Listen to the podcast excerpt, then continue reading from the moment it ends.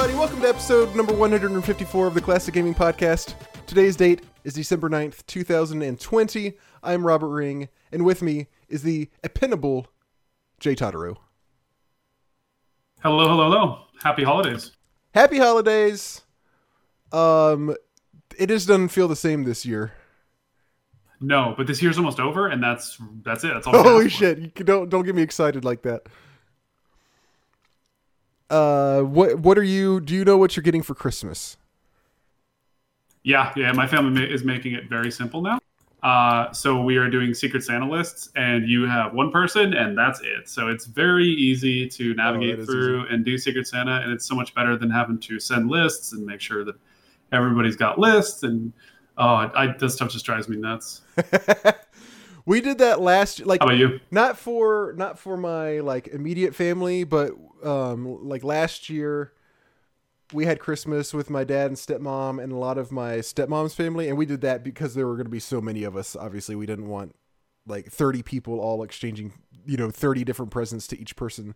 That would have been Yep. mayhem. But uh, so usually it's it's like me and obviously my wife and daughter, and then my parents and my sister and that's kind of that's that's kind of the gift giving for us. So so it's not too out of hand for us to each get somebody something.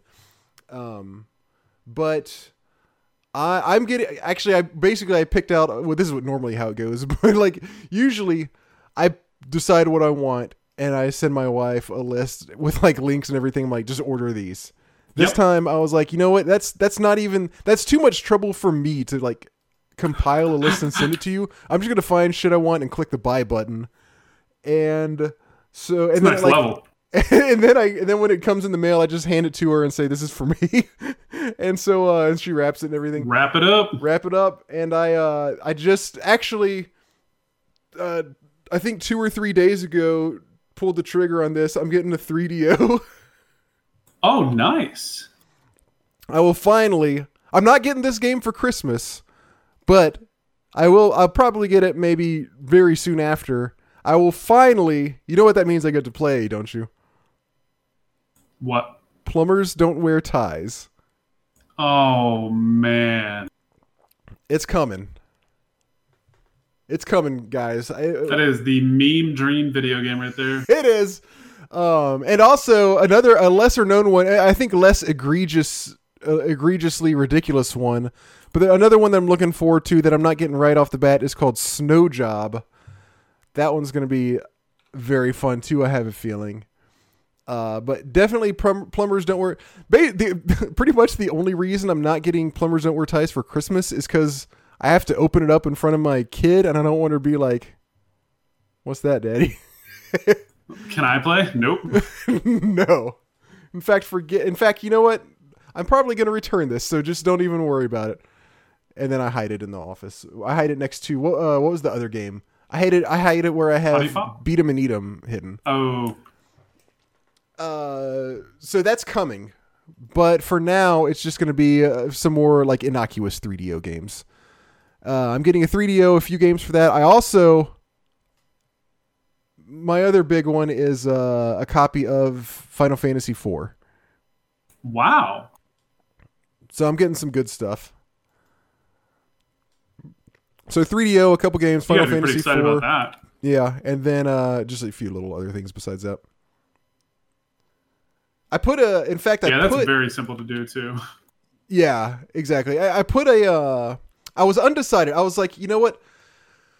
My my instinct was to get some more like musical stuff, maybe a new amp. Probably not a new guitar because I just got because I got a because I got a, a, a new guitar this this year already, and uh, so I was like, you know what? It's time to go back and get another get another console that I don't have.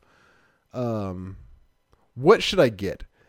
And I put a I'm trying to find it right now. I put a poll on Twitter. What the fuck is it? And I was for a little while I was undecided between 3DO, Atari Lynx, uh, Nintendo Virtual Boy, and possibly a Game Gear, but that was the least the one that I was least interested out of all those. And got 15 votes. 3DO actually won. That's not actually why I went with it. This is more just like let me see. I'm just kind of interested in what other people think, and I might take it into account. I wasn't like I'm gonna get whichever one gets the most votes. But 3DO did in fact get the most votes. Uh, I got 40 percent. Game Gear was second. Atari Lynx was third, and Virtual Boy was last. But uh, it's I, it was one that I felt like it's it's time. I need to finally play Plumbers Don't Wear Ties for the good of the podcast. I'm doing the 3DO, and it's got some weird shit on there too that I think is gonna be fun to uh to talk about. That's awesome. So we'll hear more about that. Pro- I guess on the next episode. Not not pl- again. Not Plumbers Don't Wear Ties yet, but I will have played at least a couple games for it. So that'll be coming up. Um, yeah, shit. And I guess besides that, we got kind of probably a longish episode tonight. We got our game of the year. We got our best and worst games of 2020. You got, by the way, you did get like all the all the categories I sent you, right? Yeah, yeah. Okay. and uh, shit. I guess if do you have anything Game else of the quarter too, rolling? right? Yeah, game of the quarter. Do you have anything else to talk about before we get going? No, I don't think so. All right, well, let's do news first. Um, this one you can talk about maybe more than I can. Well, maybe not. There's not really a whole lot to say about it. Uh, Blizzard announced that, or not announced, but they kind of revealed in an earnings call, I believe, that with their WoW plus WoW Classic subscribers, uh, their subscriber base has doubled since quarter two of this year. Yeah, but I, I actu- so I didn't hear about this, but I'm curious to see did they actually release any numbers? Because I have a feeling they were they probably didn't. they've been very hush hush about numbers. I don't believe so. I don't think so. Why are you are you skeptical or are you just saying Uh, no, I believe it. It's just they've been very like it's been probably 10 years since they've released their subscriber amount for and i I mean if, if they're not willing to release it that you can assume that's a bad thing right? Well, I remember like the, I remember when they announced that they were going to stop uh, releasing the numbers. i actually didn't know that i actually didn't know they made an announcement stating that Yeah, there was one time they were like, uh, "Yeah, from now on, we're not going to announce the numbers." It was kind of like when it was starting to. I mean, I wouldn't say wane at all, but when you know, they're kind of their growth. So, you know, when it started to, I, I hesitate to even say stagnate, but when it started to like level off, you know, yeah and and probably sh- and actually probably shrink some. They were like, all right, we're not going to talk, we're not going to announce release the actual numbers anymore. And everybody, I mean, it was you know it was pretty obvious because the numbers were going down. But I mean, Yep. that's that's relative to fucking World of Warcraft. They're still raking in millions upon millions of dollars.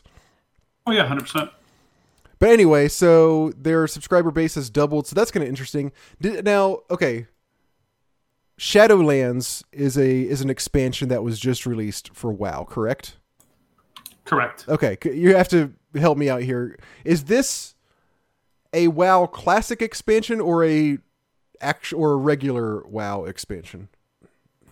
The easiest way to describe the two is retail versus classic um, so it is a retail Okay. expansion they don't do expansions for classic at least not as of yet Oh, they haven't done any expansions for classic. Do you know like are there any correct are there any plan like have they announced anything or they're like there's nothing on the horizon basically that, that, that they've announced for There classic? is rumors of things that were leaked stating July of next year is when they'll do the first expansion. Okay. Uh, but there's based on the timeline, it seeming like they'll have to do something in between as well. So there's probably going to be something that comes out between now and July as as a part of Classic that wasn't initially a part of Classic. but nothing that they've announced. They've they've not said anything. correct. Nothing's been finalized. No. Okay. All right. Um, is Sha- do you think Shadowlands? I, I, from what I've heard, it seems to be pretty a pretty big deal. Do you think this accounts for that that this apparent surge in subscribers? Yeah, I think it's probably a combination of the two things. To be honest with you, I think it's both. Cla- I mean, because they just released a large raid for Classic WoW, and then at the same time they released Shadowlands. So yeah, it's, it's no surprising. The the funny part is like I think they actually could have had higher numbers if they would have released uh, Shadowlands when it was initially intended, because they actually missed and had to delay it Oh, really? um, by like a month. Yeah. So, but I definitely think they are doing very well financially in that regard. Okay. So okay, well then that's that's the first piece of news. Uh, what's next? Oh, Sega VR, which was planned for the Sega Genesis back in the day. I had never heard of this.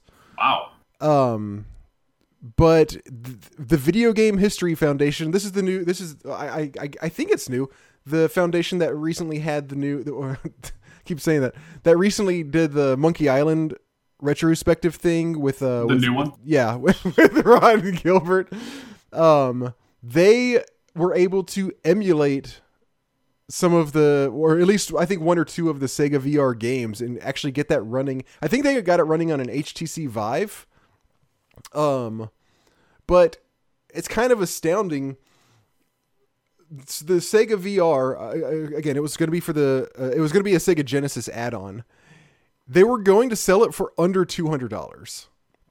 Interesting. And this would have been what, like 95, Yeah, like- 96? No, like ninety two or three, I think. Oh, damn. um and it seems to work really well and really smoothly uh you know obviously it still has just genesis graphics but the game that they showed that the, the guy had basically so the the people who were kind of in charge of this project they actually found they actually got in touch with one of the uh like lead, like the project like the head guys on the project back in the day and he had some of the source code still and he, No he gave it to him. Yeah so they were able to like f- see what was going on figure out how it works like ask him clarification and all this stuff. Uh and eventually basically i don't know if they had to hack a, an htc vive or if they just wrote software that worked with it but they got this one or two games running. And like i said it seems to work really well. It's it was a uh, it's kind of like a the game seemed to be like you're kind of like driving around a desert like shooting things more or less like maybe i don't know if you're i don't think you're in a car but like some sort of like sci-fi-ish vehicle and you're going around shooting stuff. Uh, Interesting.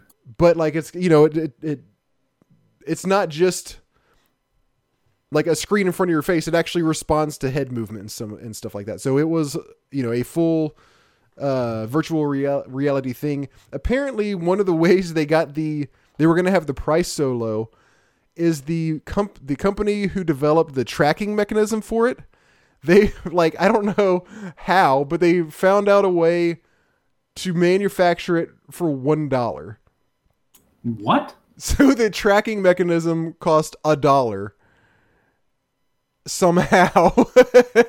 and so the whole thing was going to be astoundingly cheap for for something like this. Uh and so basically it worked really well, but it sounds like the problem was they didn't ever come up they, they were not e ever able to find a solution for people getting like motion sick and, and headaches oh, yeah. and that kind of stuff. And you know, obviously, even today, that was a huge problem with a lot of the VR that's come out, and, and still is to some extent. They, I know they've come up with they, I know they've implemented the people who are working on those things nowadays. They've implemented a lot of technologies to kind of make that stuff go, maybe not go away, but but diminish it as much, you minimalize it as much as possible. So people who it does affect, maybe it won't affect them or it'll affect them less. Um, but back then, when they were creating this one, they couldn't quite get that under control, and especially since this was aimed at you know kids and stuff. It seemed basically they they decided it was too much of a hurdle, and they just weren't going to be able to do it. Um, but the the reason that they publicized that they back in you know 93 or whatever that this happened the reason that they publicly said they were canceling it was that it was too realistic and it caused uh it like posed too high of a risk of injury from people you know forgetting they're in VR and moving around and hurting themselves That's pretty good. That's some marketing right there. That's good marketing. Have you ever seen one of the like a video of people using VR and they forget? Like usually it's an old older person, like a oh, somebody's Oh, yeah. dad or grandma or something. There's this one like game that seems to be the best for that. I don't even know what it is, but you're like balancing on some beam, and in the game you're like on top of a skyscraper or something like that. and there's all these videos of people getting their parents to to put it on and play it and stuff, and they and they're kind of like tippy toeing, like you know, walking in a very narrow line, and then they get to the edge of this beam, and they like jump off. They just want to jump and soar through the air, I guess, and they inevitably just jump directly into a wall. Or the best one is this guy Of jumps course. into his TV and knocks it and just destroys it. That's actually nuts. You need a big space for that. Yeah, uh, it's it's like they actually did the thing that Sega that Sega said on here, where like they actually forget that they're you know in a VR setting and uh end up damaging things and hurting themselves.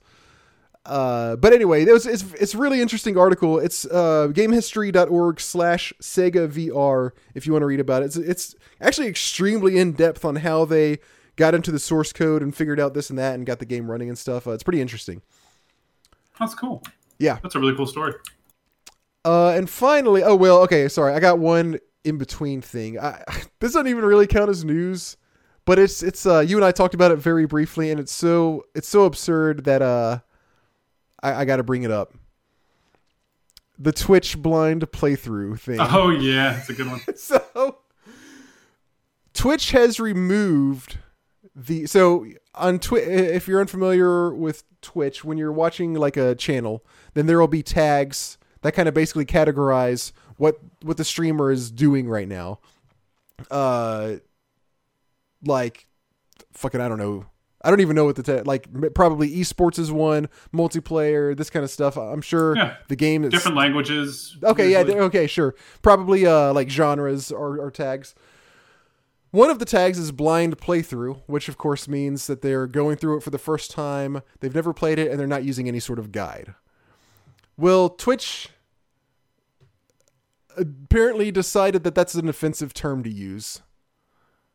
And they they've removed the t- the tag blind playthrough from the site. And they replaced it with something like first time playthrough or something. Yeah, like first time playthrough. I think is what it's first time playthrough.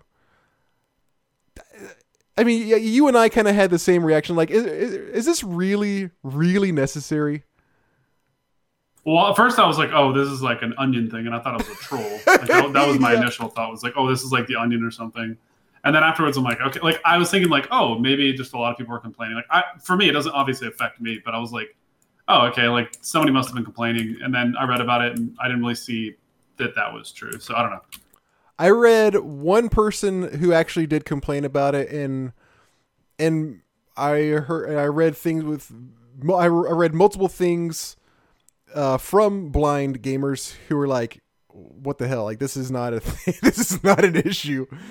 The the one one person who and it might have been the person who kind of set the whole thing off. I'm not sure, but this this individual said that it's it's the same situation as when people used to use the term gay uh, like as a derogatory term. Oh yeah, And it's like, and she was like, yeah, because then gay, that would mean something bad.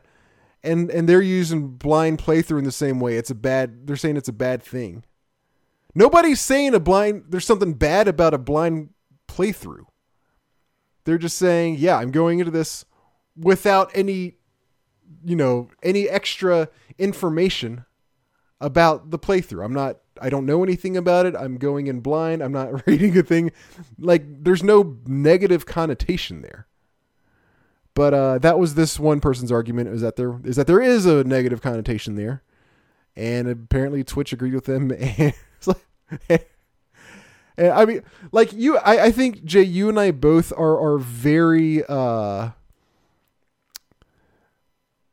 I, I think we're we're very like open to being sensitive to things that offend other people, right? Um, yeah.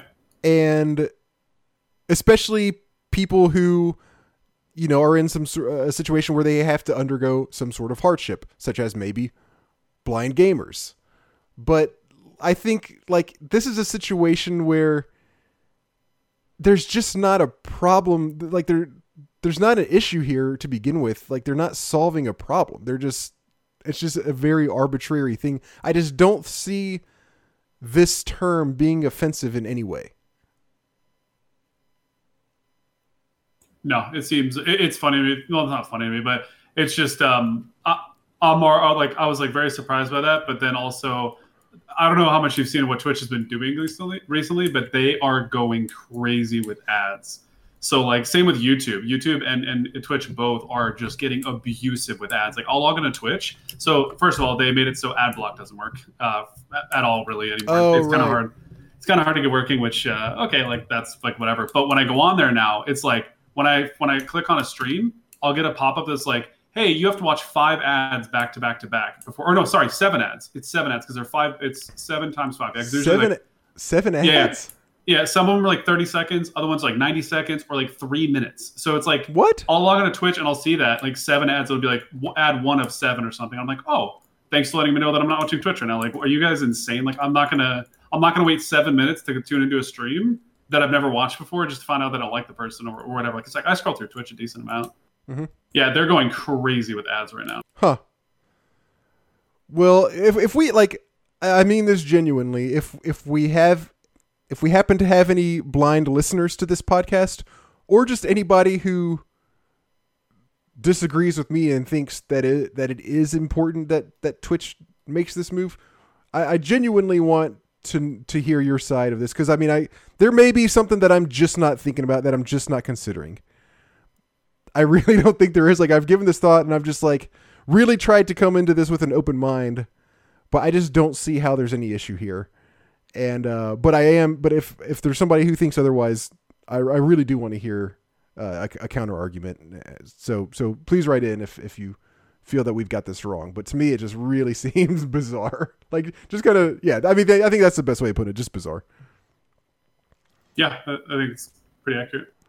Okay, last thing, we got the Game Awards coming up tomorrow night. In fact, by the time you're listening to this, uh, they will probably have already happened, unless I'm like fucking Speedy Gonzalez getting this episode edited and posted. But uh, Game Awards this uh, this Thursday. Why don't we run through the uh, categories real quick? I'm not going to go through all of them because there's there's like ten just for esports. Any esports ones that, that you're interested in particular that you want to hear the nominees for, Jay? Honestly, I don't even remember them. Team player, host, games, events, coach. Not really, to be honest. Don't you care? Okay, Because yeah. I, I think last time we talked about this, I only knew some of them. All right, that's cool. Yeah, there are a bunch of categories, so I'm just not going to do every single one. Um, let's skip that one. So I'm not going to read all these. I'm just going to hit on some of the main categories. Yeah, I don't think we care about content creator of the year. All right, best multiplayer. Here we go. Uh, Animal Crossing. That's kind of weird. Animal Cross. I mean, I know it has multiplayer, but not. yeah, really. I would I would consider that more of a single player game, but okay. Um. Uh, okay, so best multiplayer: Animal Crossing, Among Us, Call of Duty Warzone, Fall Guys, or Valorant. Well, Among Us didn't even make it. No, I, that was the second one that I said. Oh, I didn't hear you say that part. of it. Okay. um, I think it's going to come down to. The, I, I I I think it's got to be Among Us, don't you? I mean, it's been the year of Among Us, but yeah. Either that or Fall Guys. I think it's going to have to be one of those. Um, best sports slash racing game: Dirt Five, F1 2020, FIFA 21, NBA 2K21, uh, 2K21, uh, Tony Hawk Pro Skater One and Two. Any thoughts? I, I haven't played any of these. I'm not really Nope. familiar with any of them. Maybe Tony Hawk because that was kind of a streamer thing for a minute. Okay. Best slim, slim best sim slash strategy. Crusader Kings 3, Desperados 3, Gears Tactics, Microsoft Flight Simulator, XCOM Chimera Squad. Any thoughts? Nope. As much as I would love Crusader Kings 3 to win, I think you got to give this one to Microsoft Flight Simulator. They just did such a fantastic. It's that's kind of like a like the just the technology of that game. It's kind of like a marvel. Uh, I feel like that's that's got to win it. But it's kind of weird that they have sim and strategy combined. I don't know because like think about it. You're you're comparing Microsoft Flight Simulator to Crusader Kings 3 and hmm. Gears Tactics. Just seems kind of odd. Yeah, that is kind of weird to pair them all together or group them all together, rather. Best family game: Animal Crossing, Crash Bandicoot 4, Fall Guys, Mario Kart Live Home Circuit, Minecraft Dungeons, or Paper Mario Origami King. Oof. I think you got to do Animal Crossing on this. yeah, one. I feel like that's a given for Animal Crossing. Oh, I would Yeah. hope. Best fighting God, game. how disappointing was Origami King? yeah, I heard a lot of mixed stuff about Did it. Did you play that? no, I told, hated it. I told me hated how that to. It was so boring. I st- I might try it out still sometime, but no, I have not, and I Oh, by all means. I won't I won't soon. It just was. It, it was the worst of that series so far. Was it? Did you play the Wii U one? Color Splash? Switch. No, no, no. Th- Did you play the? So like I'm talking about this, the Paper Mario series, Paper Mario Color Splash on. Oh, Wii I'm U. sorted. Yeah, yeah. I've played all of them so far, I believe. Oh, was I did Color Thousand Splash Year any good? I Door, heard Color the Splash original. wasn't very good. Let me go this. I actually don't know about that. It was on Wii U. Well, while you're looking that up, we got best fighting game, Granblue Fantasy versus Mortal Kombat 11 Ultimate, Street Fighter 5 Champion Edition, One Punch Man, and Under Night in Under Night in Birth EXE colon late parentheses CL dash R. Was that Elon Musk's kid? I love these ridiculous fighting game names. It's so often the fighting game ones that I have never heard of this, but just based on the title, I've got to look this up now. Um. Anyway, I don't really. I mean, Street Fighter Five Champion Edition.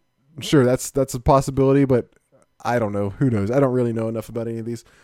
Uh, best role playing game: Final Fantasy VII Remake, Genshin Impact, Persona 5 Royal, Wasteland 3, Yakuza Like a Dragon. Wow, I thought you said it got to be Persona or um, what was the one you said before Persona? Uh, Genshin Impact. Yeah, Genshin Impact. That game is crazy popular. Is it? I knew it Yeah. was like I've heard I've heard of it and I knew it was fairly popular. I didn't know it was big. Okay, yeah, I'm not sure. The only one I've played of those is Final Fantasy VII Remake, so can't really make a prediction there. Best action adventure game: uh, Assassin's Creed Valhalla, Ghost of Tsushima, Marvel's Spider-Man Miles Morales, Ori and the Will of the Wisps, Star Wars Jedi Fallen Order, The Last of Us Part 2. I didn't well, Star Wars Oh, okay, I think it came out like late last year like after the awards. Um I take it you don't really have much input on this one. No, I've heard good things about a lot of them, but no. Yeah, me either. Once again, I've only played one of these, so I can't say. Best action game: Doom Eternal, Hades, Half Life Alyx, Nioh 2, Streets of Rage 4. Hey, we played that one. Gotta be Hades. I think it's uh, yeah. How's it- how how could it not be Hades? I, I haven't played. Have you? You haven't played Hades, have you? No, I've watched Hunter and Zach play a ton though. I have not played it yet, but it and it like the uh Supergiant games. I liked uh what's their big one that that like was the first big one that they made. Uh I'm not sure. I'll have to it's it's should be extremely obvious. I just can't think of the name of it. Um I, I'm not a big fan of their art style. But like they make really good games. Uh, I mean their art's beautiful, but I don't know. So like their art is beautiful if I was watching a movie or, or something, but like for, for some reason I don't like their kind of art style for games. And I, I'm, I'm being very, very, uh, like extremely picky here because again, they make beautiful art, but something about it doesn't feel right for a video game to me. But I just keep hearing such fucking amazing things about um about Hades that I I'm just gonna finally have to give it a shot. Didn't uh, Cyberpunk come out today? I think it. Oh, it did. Oh, yeah, it did come out today. Oh, Bastion is the game that, of theirs that I was thinking of.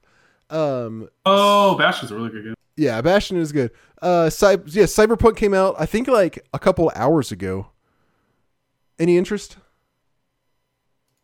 Uh, not really. It's I, I don't really like single player games so much, but I may give it a try at some point.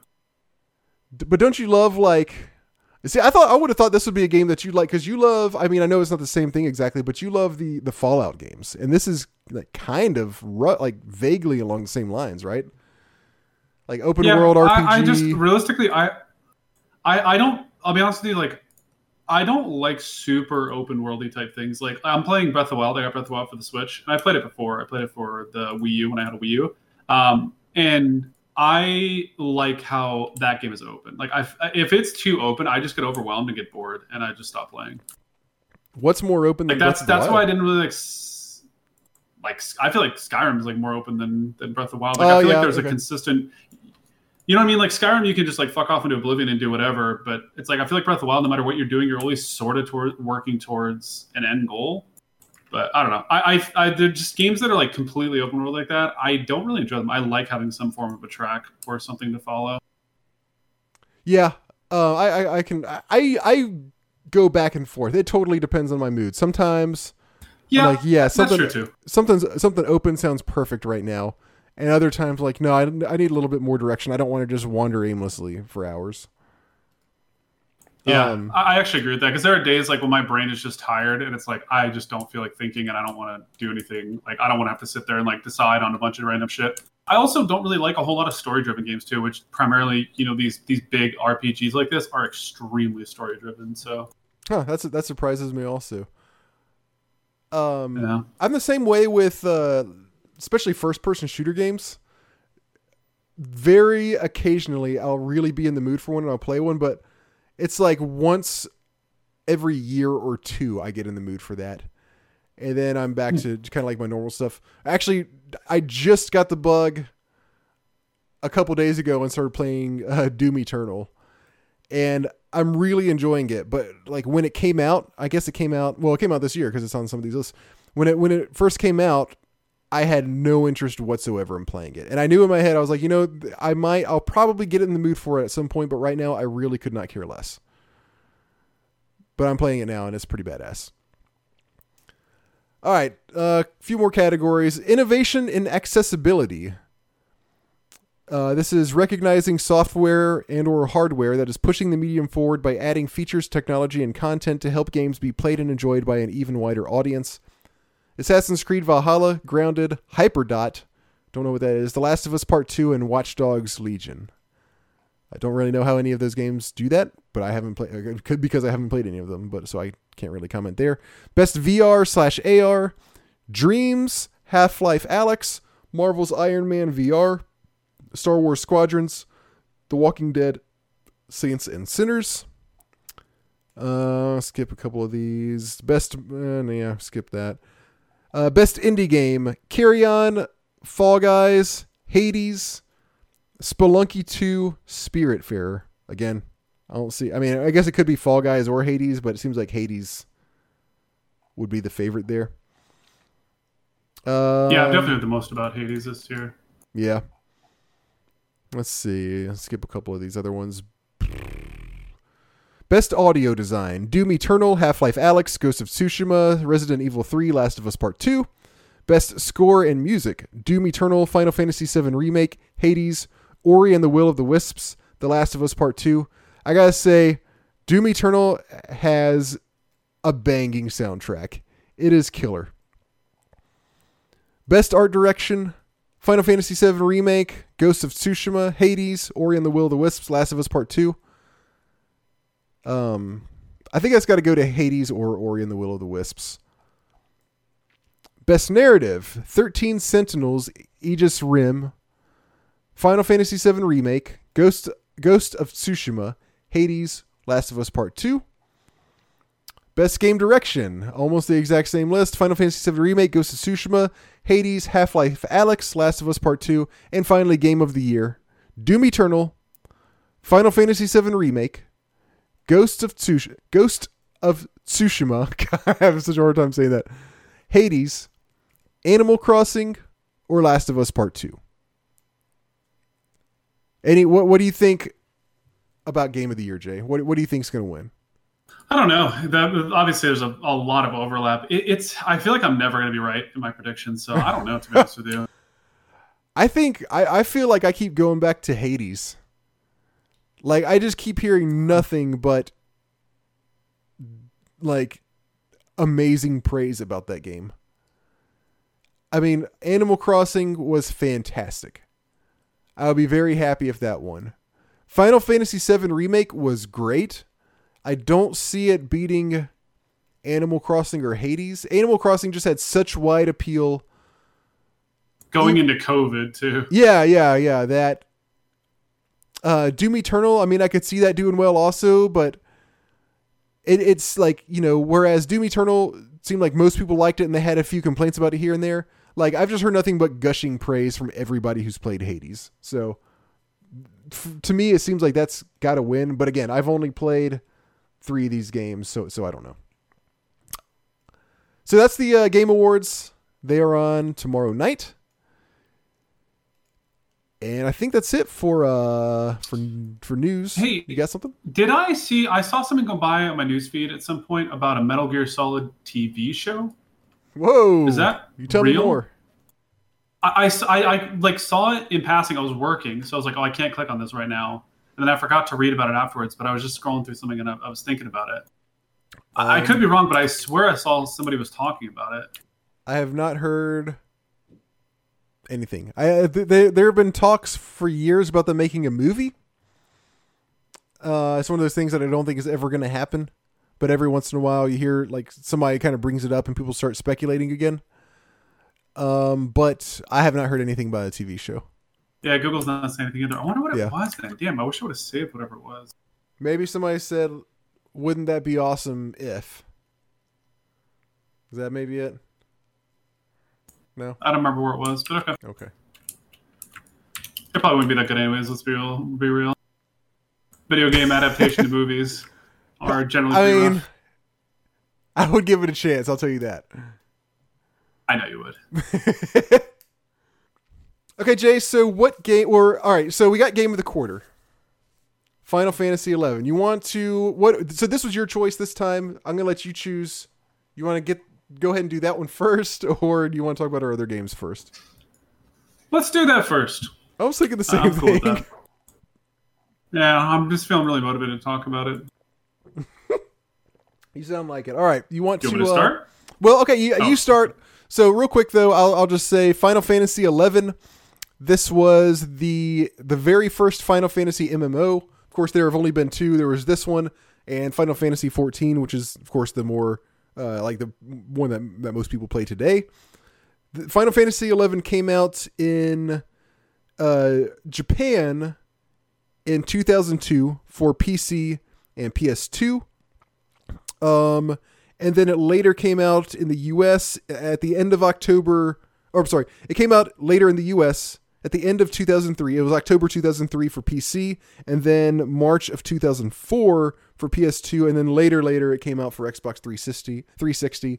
But the uh, so so bottom line, Japan 2002, uh, U.S. 2003 2004.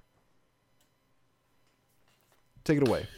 Perfect. Um, so Robert and I played this together, uh, and it was extremely challenging to get working to, to start off right off the bat. So, and this is us going to SquareSoft and saying, "Hey, we're interested in playing your game. Yeah. Uh, let us know what is needed for it." And they said, "Hey, go here. Uh, you have to download our thing. I, I won't go all, through all the hoops we had to go through, but I will think say we should go through all the hoops.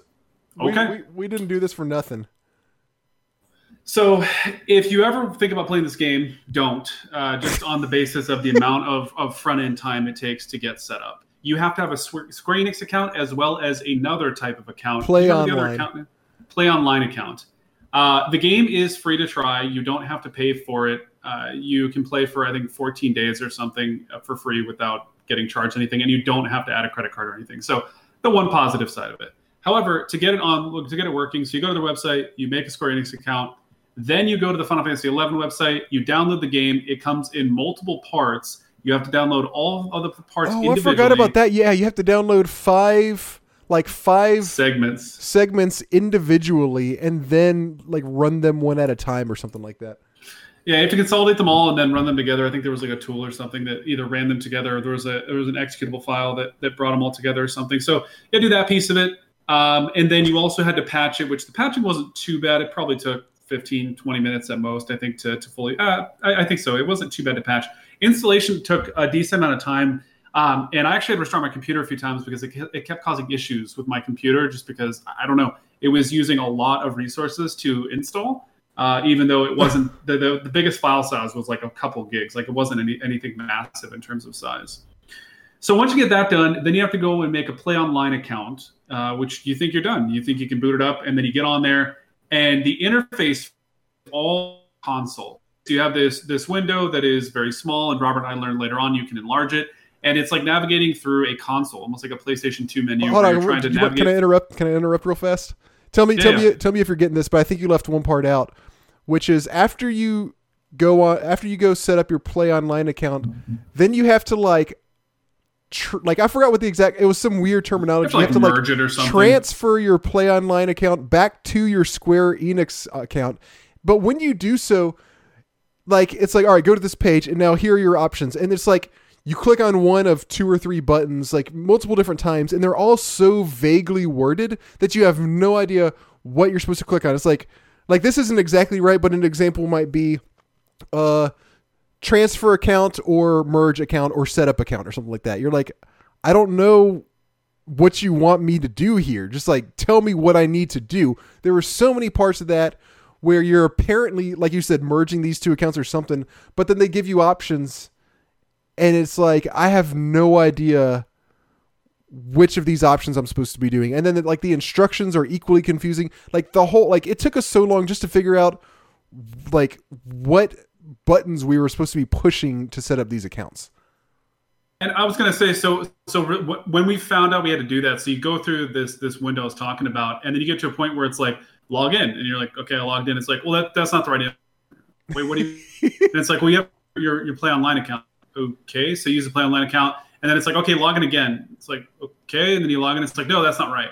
And we're like, what? What is going on? And so we're reading online, and people are saying you have to merge your two accounts together in order to get it to work. Which the merging part took hours. Like I had to reset my password multiple times. And meanwhile, you you can't. It's not like easy where you can just like copy paste your information and keep going. It's a console window, so you have to, Yeah. you know, like those old school RPGs where there's some rows of letters and numbers. You have to go through that in order to enter enter in your. We're talking a full email address, password every single time that you want to log into this thing, and just to see if you get it right.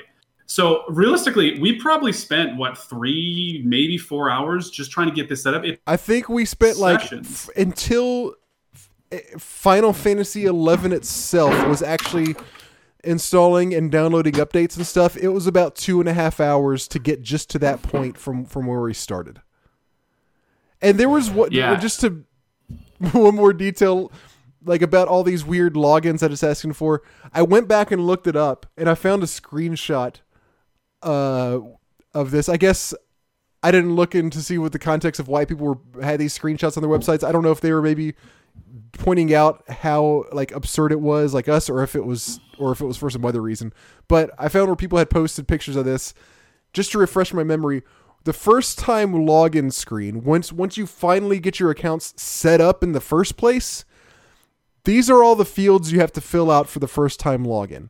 The, and these are just what they're named, okay? They're named. So there's a field member name, then play online ID, then play online password, then optional member password, then semi optional Square Enix ID, then an optional one time password for Square Enix ID. This is on one single login window. You don't know again, some of these are required, but the other ones you don't know like like for instance the Square Enix one above the field it says please enter your Square Enix ID if necessary. How the fuck do I know if it's ne- you tell me if it's necessary. and it is, by the way, it's very necessary to play. Okay, go ahead. Sorry, I just that that was No, like the icing on the cake. After we got through all this shit, then we get this fucking login screen that asks for three different user IDs and two or three passwords, depending. And again, we're doing this like the way that they want us to do it. We're not going to some private server and trying to play the game through means of you know that, that's not supported. This is on their website. It's like, a, oh yeah, play school Final Fantasy game and and try it out and see how you like it. And this is what you you're faced. It's like in my head, I'm like, I'm I'm intending to pay for this. Like, are you guys insane? Like, imagine paying dollars or whatever it is, and to spend five hours game up it, it would just be I'd be like, no, I'm done. Like this is are you insane? Like I'm not even gonna get halfway through this before I give up.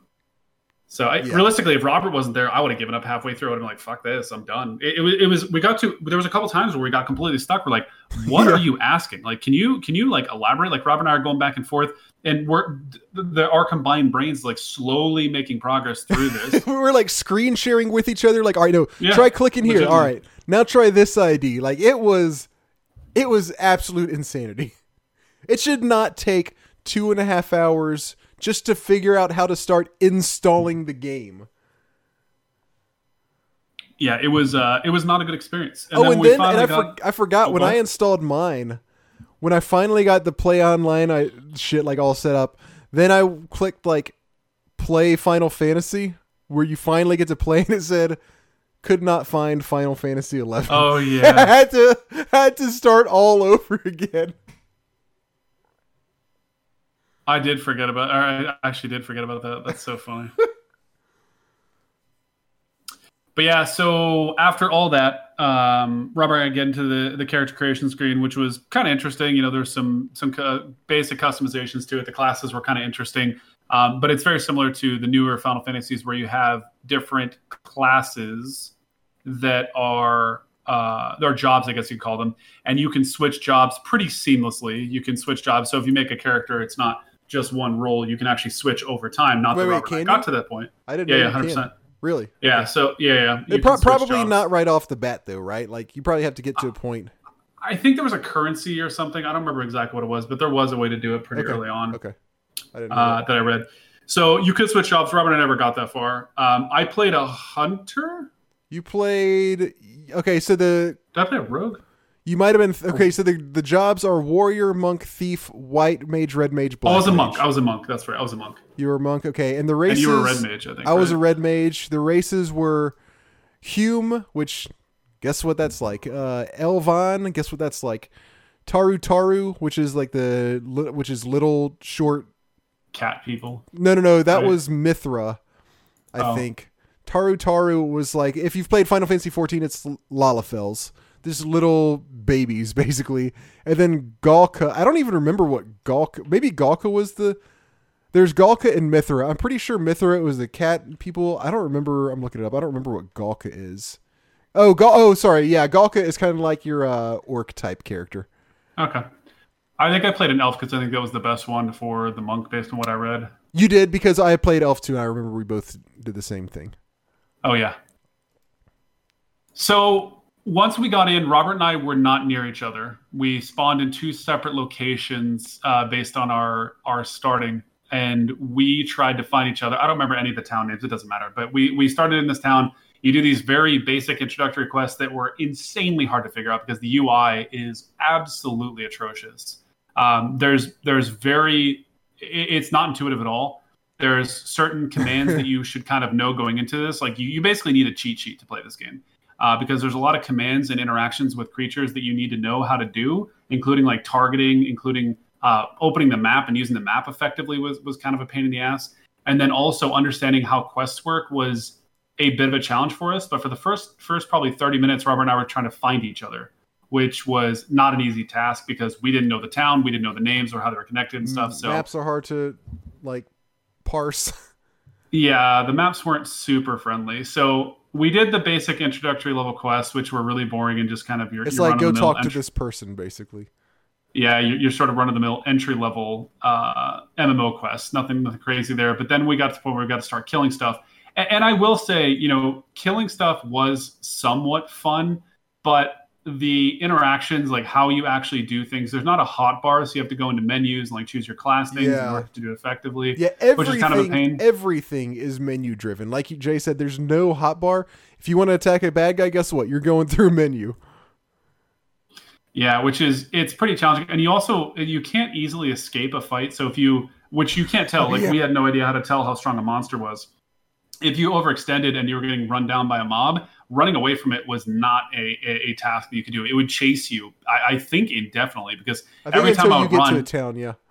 Oh yeah, yeah, true, true, obviously, yeah. But if I anytime I tried to run, uh, I would get run down by the mob. They would literally follow me, and, and no matter where I went to, and, and kill me.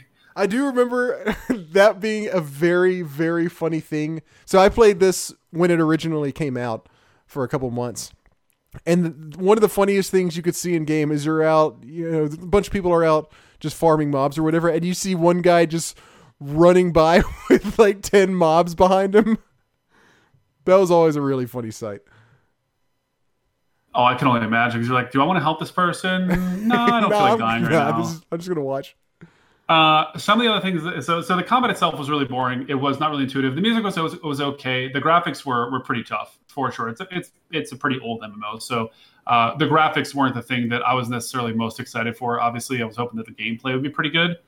The the one of the mechanics that was really frustrating and stupid was sometimes when you killed mobs, they would drop a treasure chest. Oh my gosh, And when you- you talk about this.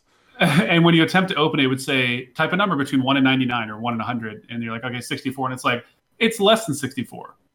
Okay, thirty two. It's greater than thirty two. Okay, uh, forty five. It's less than forty five. Okay, thirty eight. Oh, you failed to open it. It despawns. All right, let me. I would like to elaborate on this a little bit, if you don't mind. I was. This is one of the things I was going to talk about. If you didn't, so it's a, as you said, it's a chest, and whoever is the one person to get it right, only that one person gets what's in the chest. So it's kind of like a competition. It's kind of like you're rolling. No, wait, wait. Was it? This is a different thing. No, okay. I'm sorry. I'm. There are two types of loot. There's a regular loot that you roll for, right? And then there's this that you're talking about. But even this, but still, only one person gets what's in the chest, right? It's whoever guesses the number first gets it, right? Yep. Okay, that's I okay, think so. Yeah, yeah. That's what I thought. And so it's exactly what Jay just said. But the interface for doing so is inspired by like the Final Fantasy 1 Oh, buying a 100 potions in a shop interface because not only does it do you have to keep guessing the numbers, but you have to go through about five messages each time to put in your numbers. It says there's a chest here. Um, it looks like you need to put in a number. Would you like to try to guess the number? Yes. The number is between 1 and 99.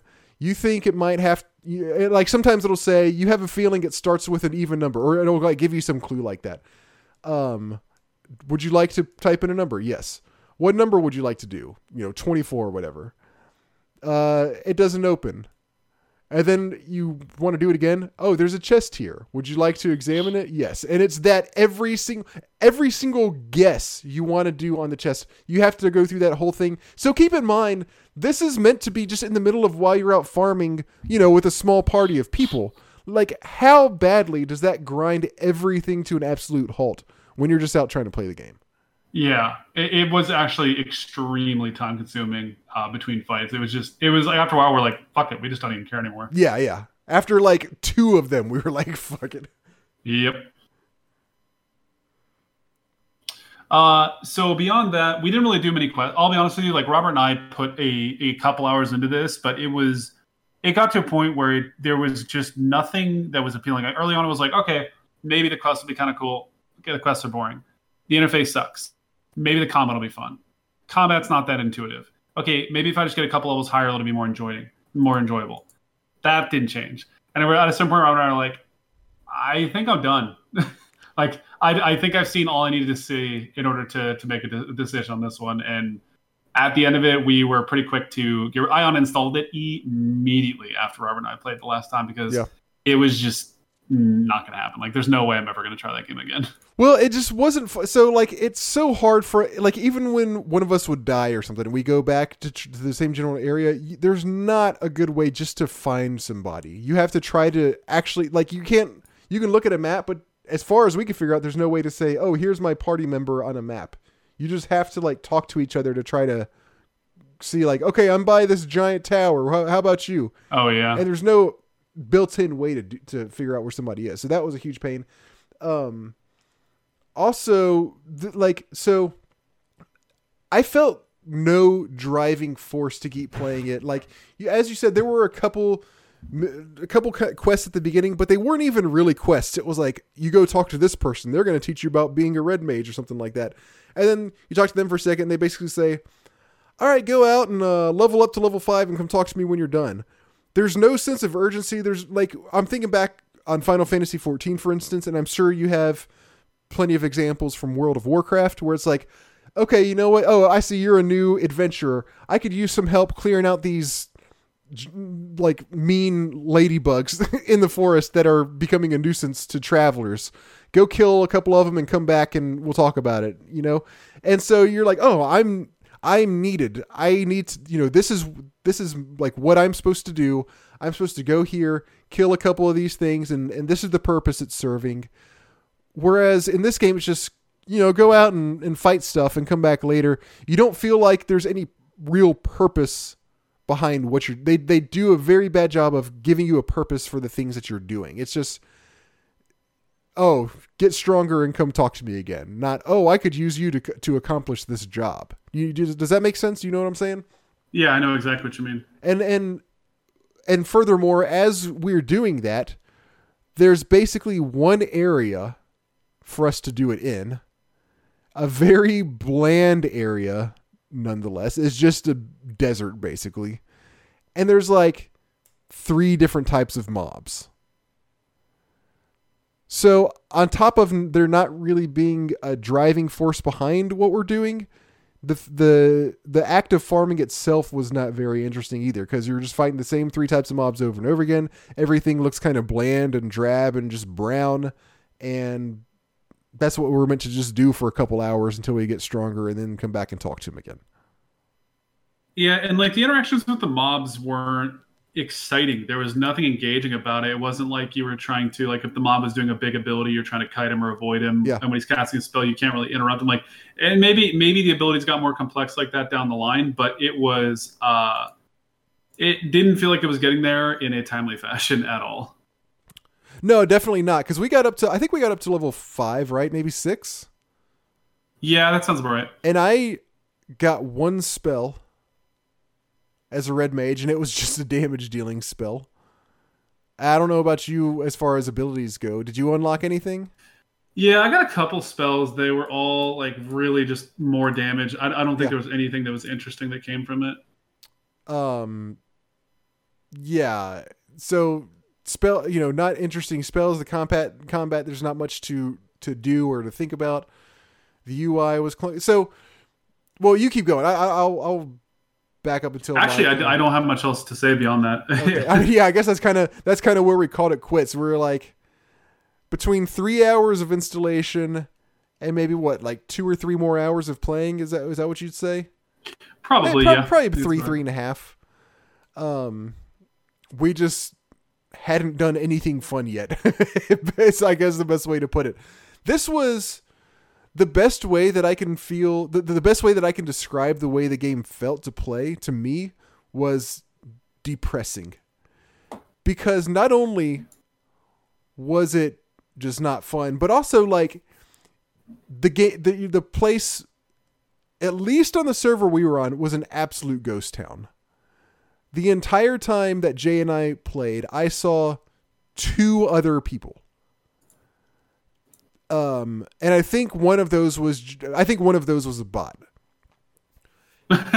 and so it, it felt it feels like you're at some amusement park that nobody goes to anymore but like the people who are who work like the npcs the people who work there are desperately trying to play their parts just like they're supposed to and act like this is all important and stuff but in the back of your head you're like none of this matters because everybody else well i mean obviously not a ton of people play this game anymore but the people who do play it uh, my understanding is they're off in just higher level areas and there's no kind of reason for them to be back in these starting areas where we are. Whereas in and I, I don't you can talk about you can maybe I don't know how it is for World of Warcraft but in Final Fantasy 14 they're like the starting areas they are always there are for like at least on the servers that I'm on there they are always filled with people you always have reason to go back there to do this or that there's tons of people just hanging out all the time or running around doing things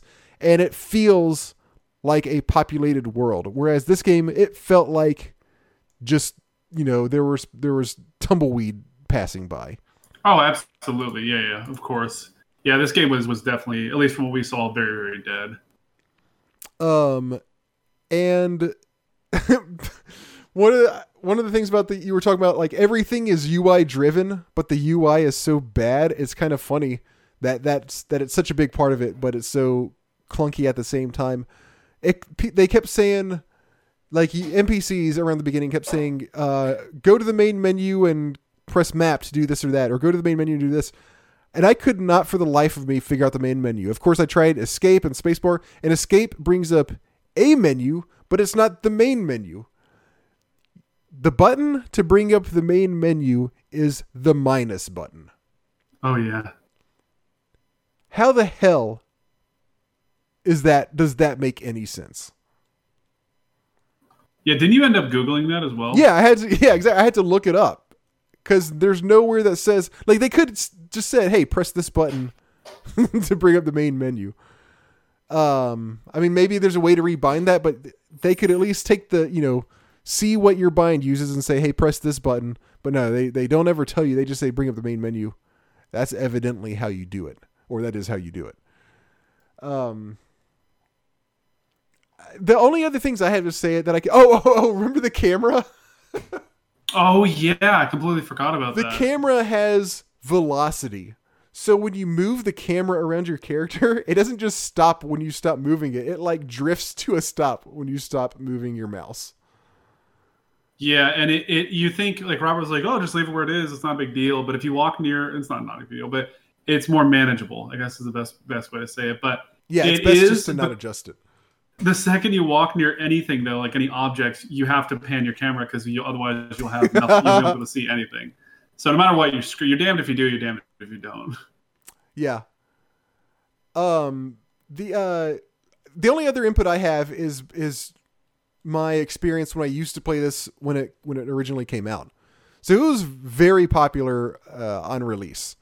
This was it came out just a little bit before World of Warcraft did. So WoW hadn't overtaken the world yet. So people were still kind of more more or less like playing other MMOs besides World of Warcraft. Uh, Yep. and this was kind of the most popular one at the time when it came out.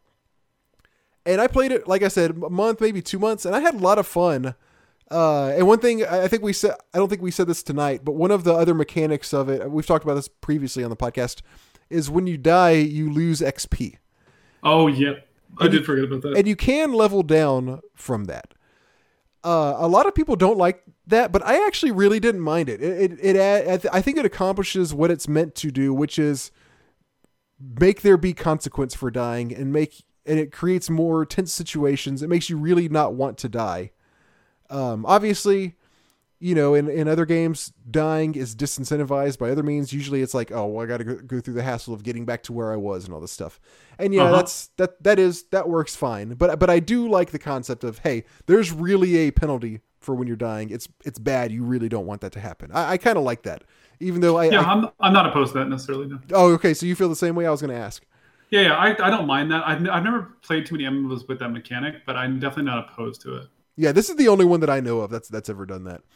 Um there when of course back then when it came out there were lots of people playing, so there were people running around doing stuff all the time. Uh, people were generally pretty friendly when I played too, so that was nice. Um the so it was pretty grindy, of course, but at the same time there were enough people around to talk to and to play with while you're grinding that it, it wasn't too painful. It was still fun to kind of be in the world and be doing things with with a lot of other people. Uh, one of the bad things about it was that so you have parties when, when you create a party to go do I don't know I don't even remember do whatever it is like obviously go fight like a boss or something like that. You really so par- the parties are of six people. They make like they balance the game to where you have to have exactly one of every job in your party. Like you can form a party however you want, I, I think, but if you don't have one of everything, a monk, a warrior, a thief, a white, red, and black mage, then you're gonna get killed. And that kind of sucked. Um, and a lot of, I mean, like games nowadays really aren't that different. But the problem with this one was there wasn't um incentive to play other classes. So it made it really, really, really hard. Like it, it, it, there wasn't incentive to play the less played classes. I mean, which made it very difficult to form a party because every time you're going to have a hard time finding a white mage and a red mage. Those were the two big ones that you just could not Mhm. find when this came out.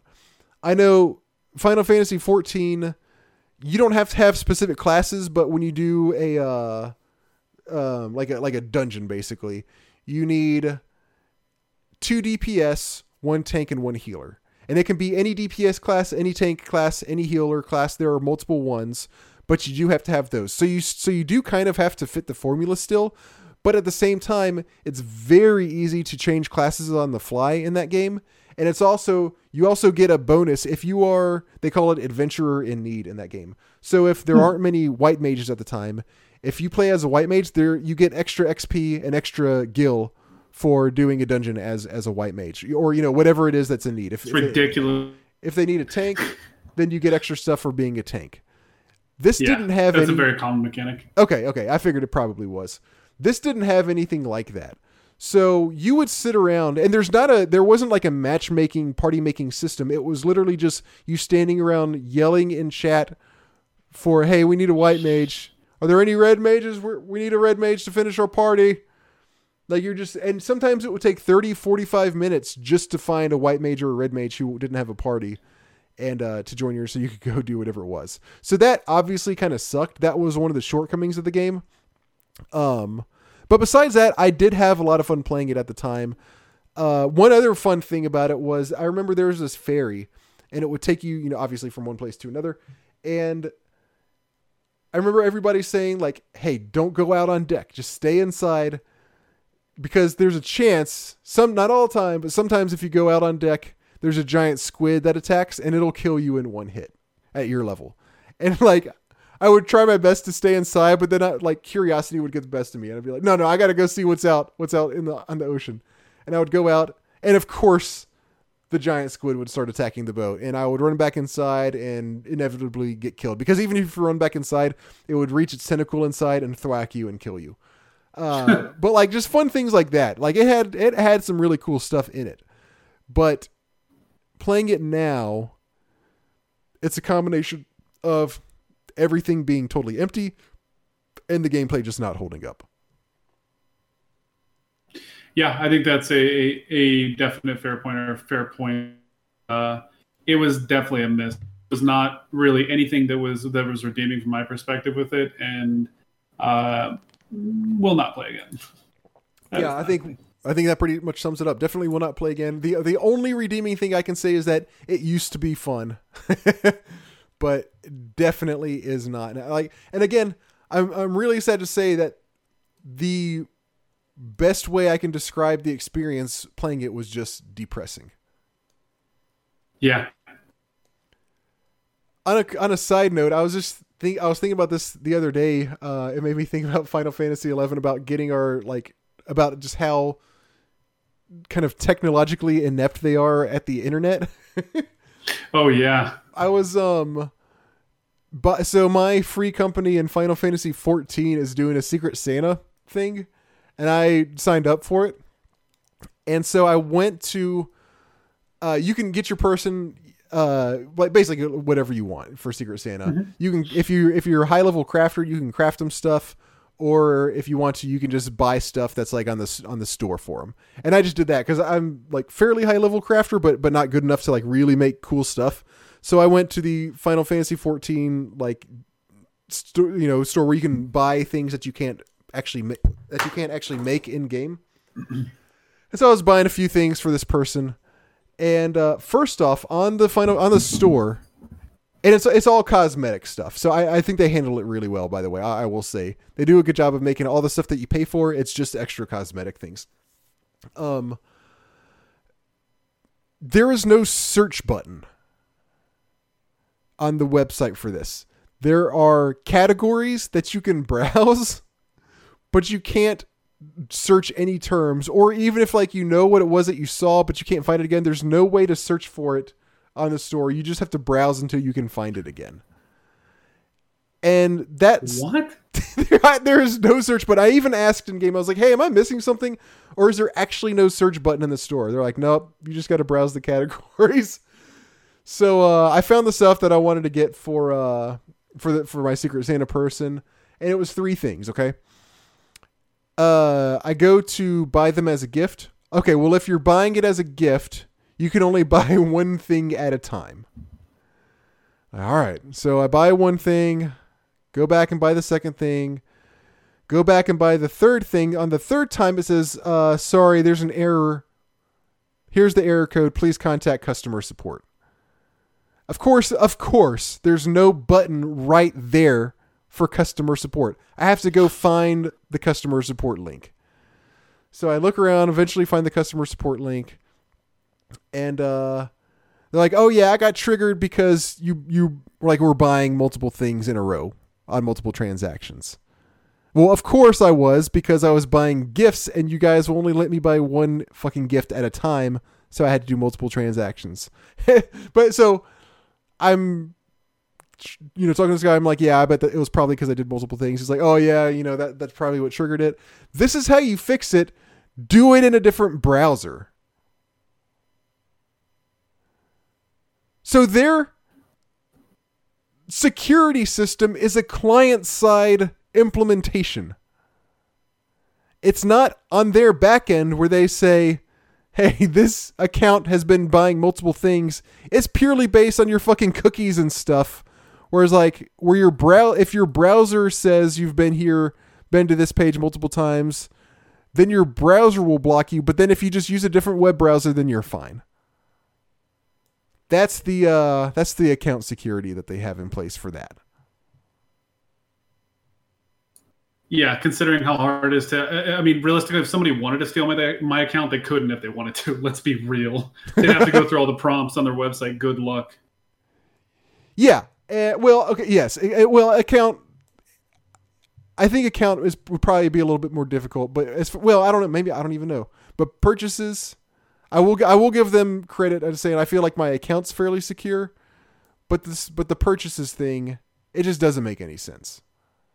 No part of it made sense. It's mm-hmm. again Square Enix.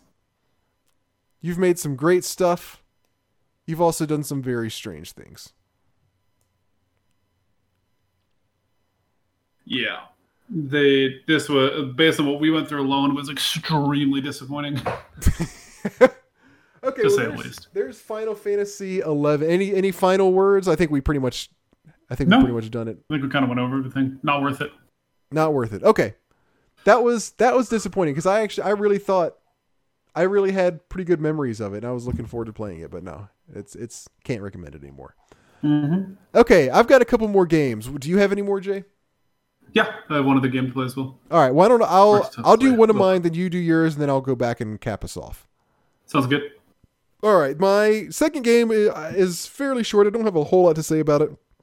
This is Driver for PS1 came out in 1999.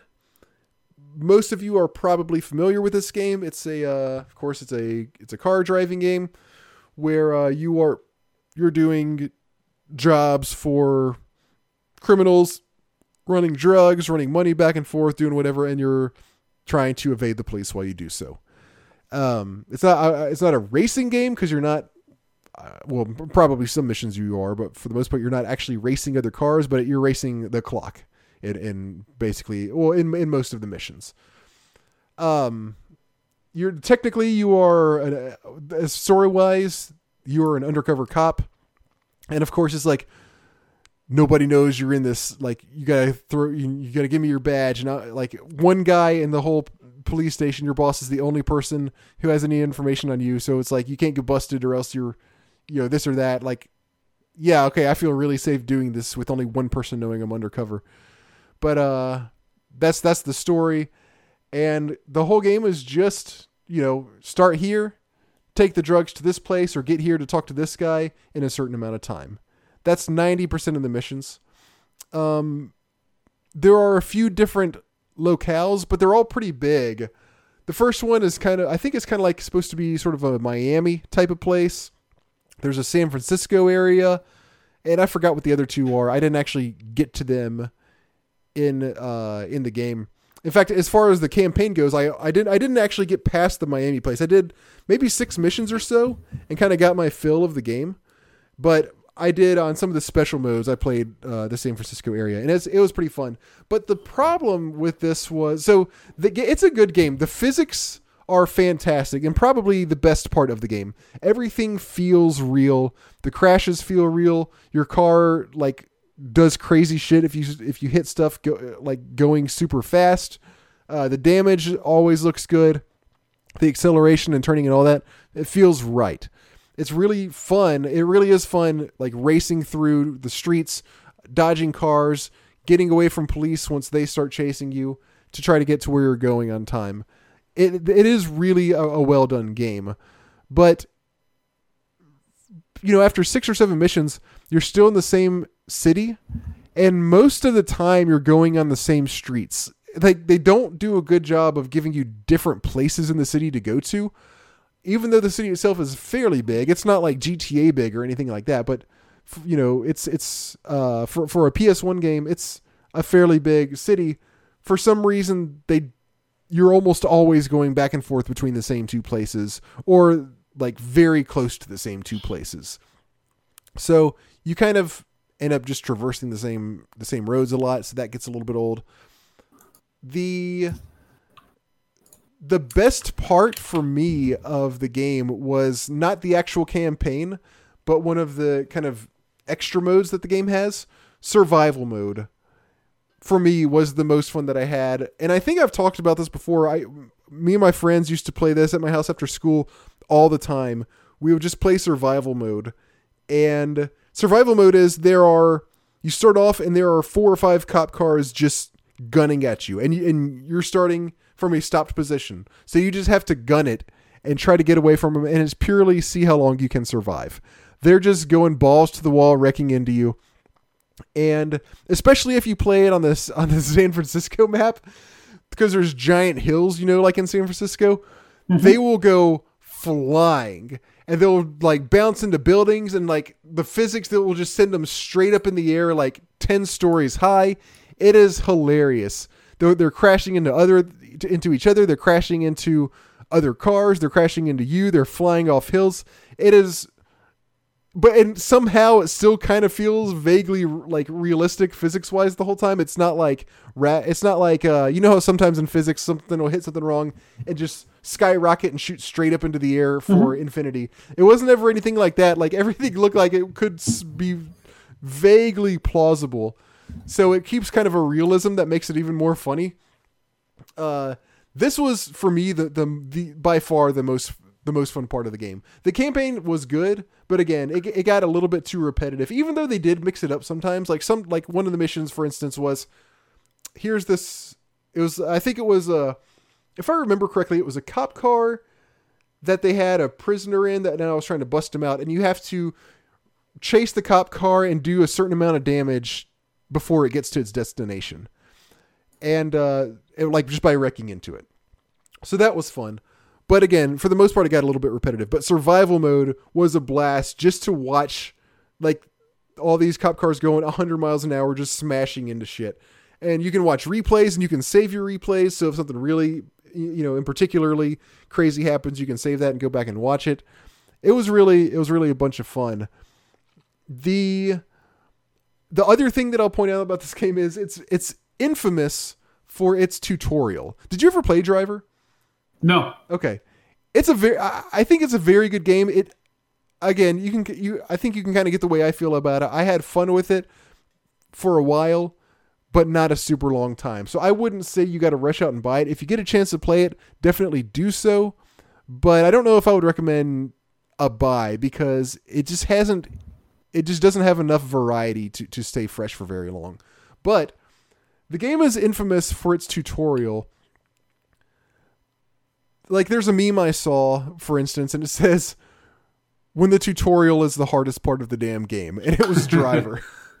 and I don't and I actually I, I'm I'm not trying to do humble brag material here, but I don't quite understand why it has this reputation because it was never that hard to me.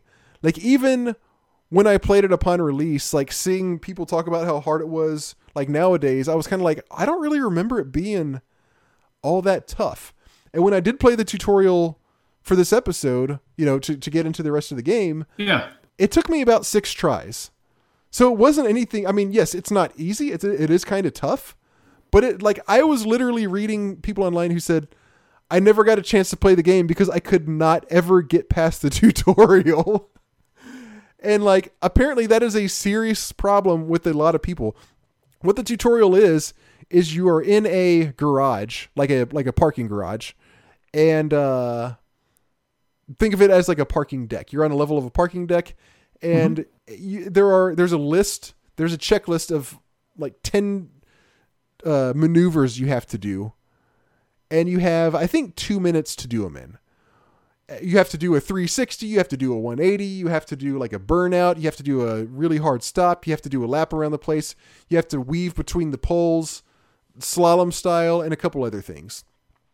And yes, it is tough to do all of those things within the time limit, But again, it took me like six or seven tries, and I just don't understand. Like, like I don't understand, but apparently, again, it is a real thing where some people cannot get past the tutorial level. So, take that for what it's worth. The tutorial is hard. Gameplay is good. The physics are great, but it doesn't hold up super great nowadays. So would or would not recommend? Um, I would recommend if you get a chance to play it, if you find it lying around, or if you find it, you know, somewhere for two dollars or something like that. Yeah, give it a shot. Play it for a couple hours. But I don't think I would recommend buying it. It's just, uh, it's you're not going to get enough. You're not going to get enough time out of it. Gotcha.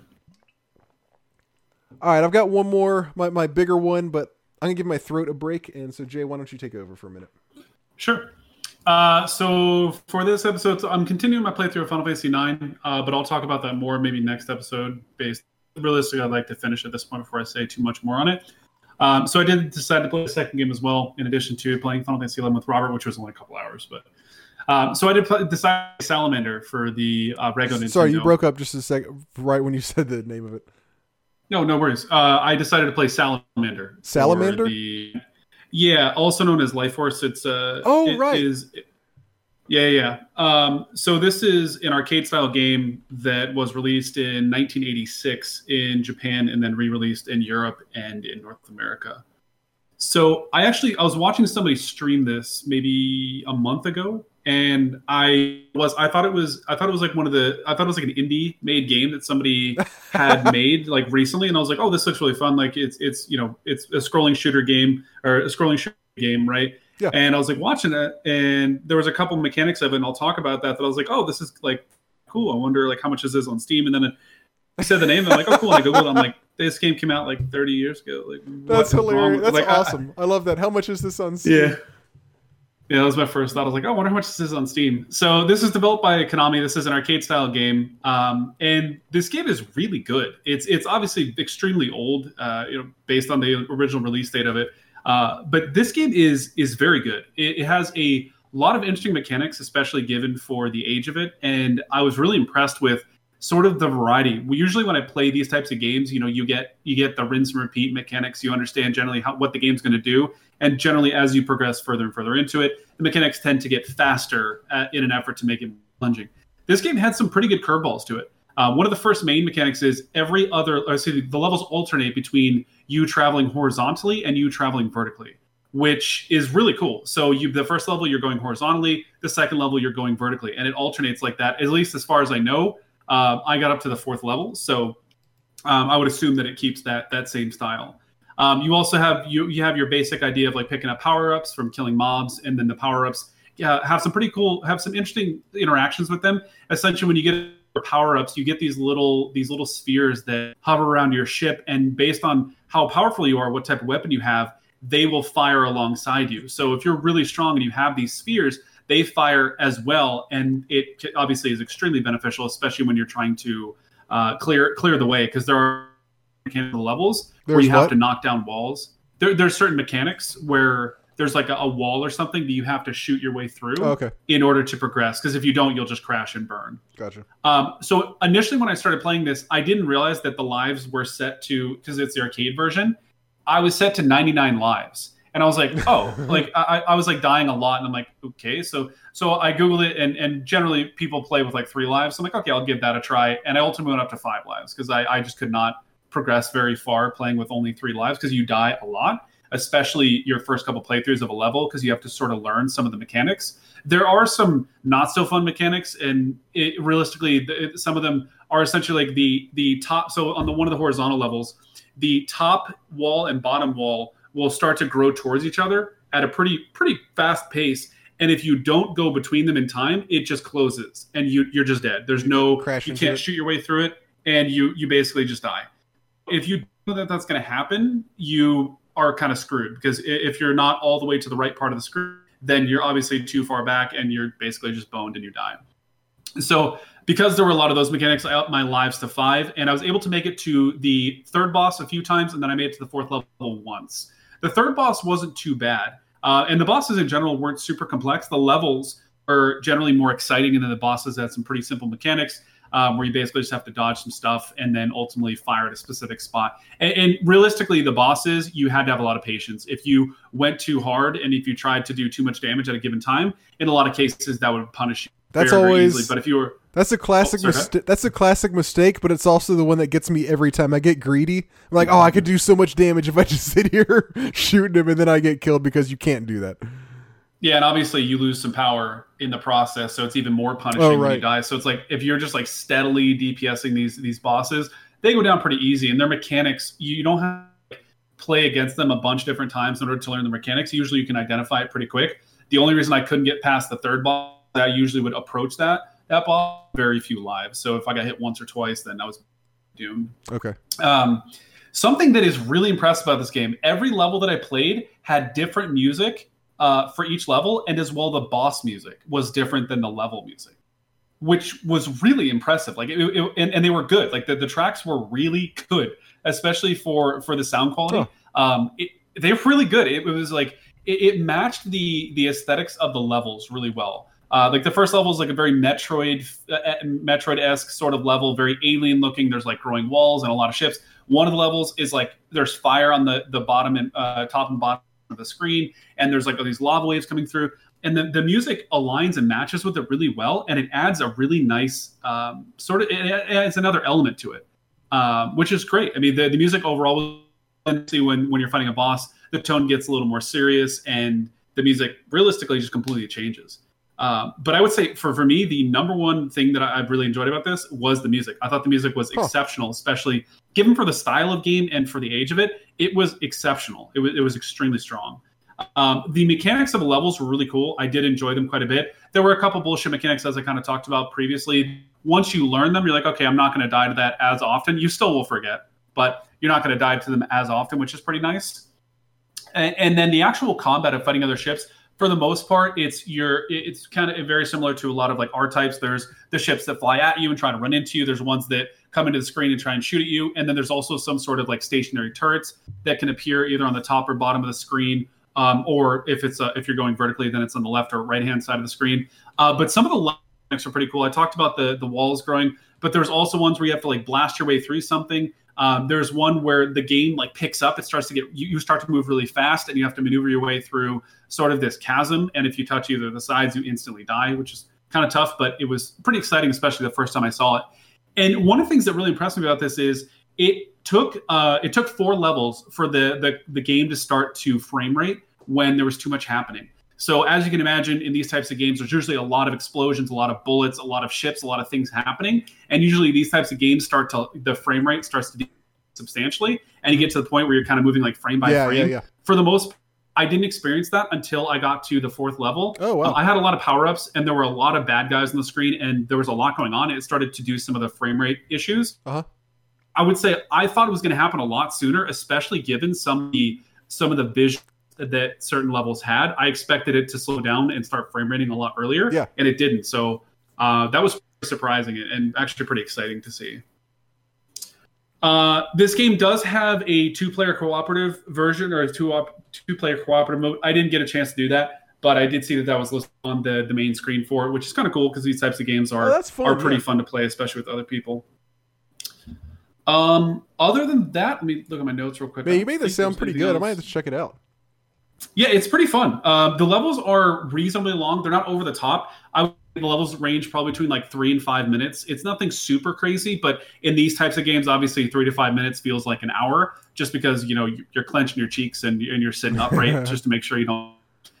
So uh, yeah, the the levels had good variety to them, and it was definitely very appealing. And it is very tough, especially for, for me. I'm not you know I'm not accustomed to playing games like this all the time. It was a bit of a learning curve at first, just to get acclimated stuff was going on. Damn. Uh, but I think that's everything. It, yeah, it was definitely would recommend. This is a very fun game. Uh, I may actually play a little bit more just occasionally because it's a pretty easy game to jump into. And again, you can sure. modify how many lives you have. So if you really just want to see the play your way through it, you can bump it to 99 lives and hopefully. Yeah, I'm surprised you didn't just do that. That's what I would have done just to see how much, just to see more of the game. I thought about it, but I really enjoy like progression and working my way through it. And when you're just like slamming your way through something and you ultimately can't be punished for it, I don't know. It was just kind of it, it, loses some of its appeal for me. Gotcha. Yeah, that makes sense. It's also That's it. cool. It's also cool that um it has side scrolling and top down because Yeah, that really impressed me the first time I, I transitioned to the Yeah. second level. I was like, oh, okay. Awesome. Okay, well that might be one that I need to uh give some consideration to. Okay, the game I played, my my main game for this episode, other than Final Fantasy XI, is Parasite Eve. Oh, wow. Yeah, so you've played it, right? Yeah, a long time ago. I've wanted to play it again recently, though. Uh, well, I think you should because I I enjoyed it. So this is a JRPG for PlayStation One. Came out in 1998. It's a uh, it's a Square RPG, and I got to play this with the benefit of the official strategy guide, thanks to Chase the Night Cleaner. Do you remember when he sent us those things? Oh, yeah, that's right. like a while back um, one of the things he sent me was the was was this the parasite eve strategy guide so i basically pretty much just follow i didn't do a uh, i don't i don't have to offend twitch i didn't do a blind playthrough i did a Oh, uh, strategy guide playthrough and uh and it was fun. So the main mechanic of the game it's it's an atb gauge style rpg and it uses a uh, kind of range of attack sphere. Like have you ever played well i, I know you, you already know what i'm talking about but if you've played vagrant vagrant story it's the same thing. When you're ready to go well actually it's just, maybe just a little bit different. So in this one i think in i think in vagrant story you would encounter like you didn't go into discrete encounter like it didn't change scenes for an encounter. I think in vagrant story you're in a level you're you're in part of the world and there might be a monster there and you can go up to it and engage it if you want. In this one the way it works is it's random encounters. So you're running around a building or whatever. So the game's set in modern day. I'll talk about the story in just a second. Uh, and then sometimes when you're running around it'll kind of cut away to an encounter screen and it looks generally like the same area you are in but it's not actually it's kind of it's kind of segmented off into its own little encounter area. And uh, you are running it's real time. You're running around as i said it's atb gauge so you have this so you have a gauge that f- gradually fills up. And when it fills up you can do an action. In the meantime you're running around and basically what you're doing in between your actions is you're dodging any attacks from the monsters that you're fighting. And then when your atb gauge does fill up assuming you want to do an attack then you press x and a and a sphere goes out around your character. And if you if the character is inside that sphere then you can attack them. And actually if they're outside of the sphere you can attack them also but you have you're using guns to attack them and you have greatly reduced i forgot actually i think your accuracy might be the same and i think it's your damage that that goes down a lot if you do it that way um, so generally, what you want to do is get within range, press X, and if they're in, and try to get them inside the sphere. If they're not, then you'll kind of X out and don't attack them right away, and just run and try to get a little bit closer before you try shooting them. So that's the way the uh, the main uh, battle mechanics work. But to back up a little bit, the story is you are a uh, woman police officer named Aya, and you're at a you're at a date at the opera. And during one person's part she this this woman who's supposed to start to start singing she's on stage of course and she during it's like her big part it's like the big moment of the opera and she makes everybody in the room combust except for you. You chase her down you find out that she's somehow manipulating mitochondria do you remember the mitochondria thing like that how that like that being a big part of the plot No, not at all. Okay, Actually. all a lot of this is sounding. I, I don't. I'm not remembering a lot of this so far. To be Okay. honest. okay so you find out that she's somehow manipulating mitochondria to gain special powers um, and then of course she runs off you, you have you know, one kind of mini battle with her and then she runs off to, to take over the world. And so the so the mysteries are who is this woman? How did she get to be like this? What is she doing with mitochondria? And what is your character's relation to this mastery over mitochondria? Because not only were you immune to her making everybody in the theater combust, but you also start developing mitochondria based powers of your own. So all these things you're trying to figure out. So, and if, so the rest of the game is you hunting her down to try to kill her before she can try to take over the world and trying to figure out like why all this is happening and what exactly is happening. So the story gets kind of confusing. It's not off the wall. It's not like Metal Gear Solid or anything like that, but it is pretty confusing as you're delving into the mystery of mitochondria, what role that plays. You talk to like doctors and people, a couple doctors and researchers who are who have kind of like been tracking the situation because they thought they had a feeling something was up from for, for one reason or another and they explain oh mitochondria is the most powerful thing in the on the planet because this and that it's it's evolved greater than we have or you know like all this nonsense uh, basically it, it just feels like they're kind of making it complicated enough to where you just have to accept oh this is something that's causing uh, like animals to look like crazy looking monsters for you to kill. Ba- for the most part, when you're fighting, the, the the monsters that you come across are like mutant versions of regular animals. So like mutant rats, mutant dogs, mutant polar bears later on, mutant giant worms. Uh, there are some parts where there are more exotic things like slimes, uh, mutant plants, and then near the end of the game, minor spoilers, I guess, you're in a museum, and it's uh, it's a prehistoric museum, and there are all these uh, like what do they what do you fucking call it? like the like uh, skeletons i could th- it, was, it wasn't skeleton that the word i was thinking for but it was like is there a different word for when like an like a dinosaur skeleton is on display or do you just call that a skeleton you know what i'm talking about I think so. Yeah, I'm trying to think of what it would be like a you, exhibit just, or something. Okay, yeah, but basically like dinosaur skeletons. Um, she she causes those to come to life and to reform as dinosaurs, and so you're fighting. So in the later parts of the game, you're fighting like the last act of the game. Basically, you're fighting mutant dinosaurs. Uh, again, I think mitochondria is just an excuse to be able to create these kind of cool looking monsters, and, a lot of times like really grotesque looking monsters, especially in some of the cutscenes. They'll they really go all out. Like there's one where there's a giant group of people, and she basically makes them all melt together. It's uh some of them do get like pretty gross by you know PS1 standards. As I said, the the it's it's so of course it's in modern day. The weapons you're using are guns. You do have a baton, but that's for if you run out of uh, ammo. But I never, never once at any point ran out of ammo because you get wow. ammo. You get ammo from the monsters that you kill, like as loot, basically. And I always got more than I used to kill the monsters.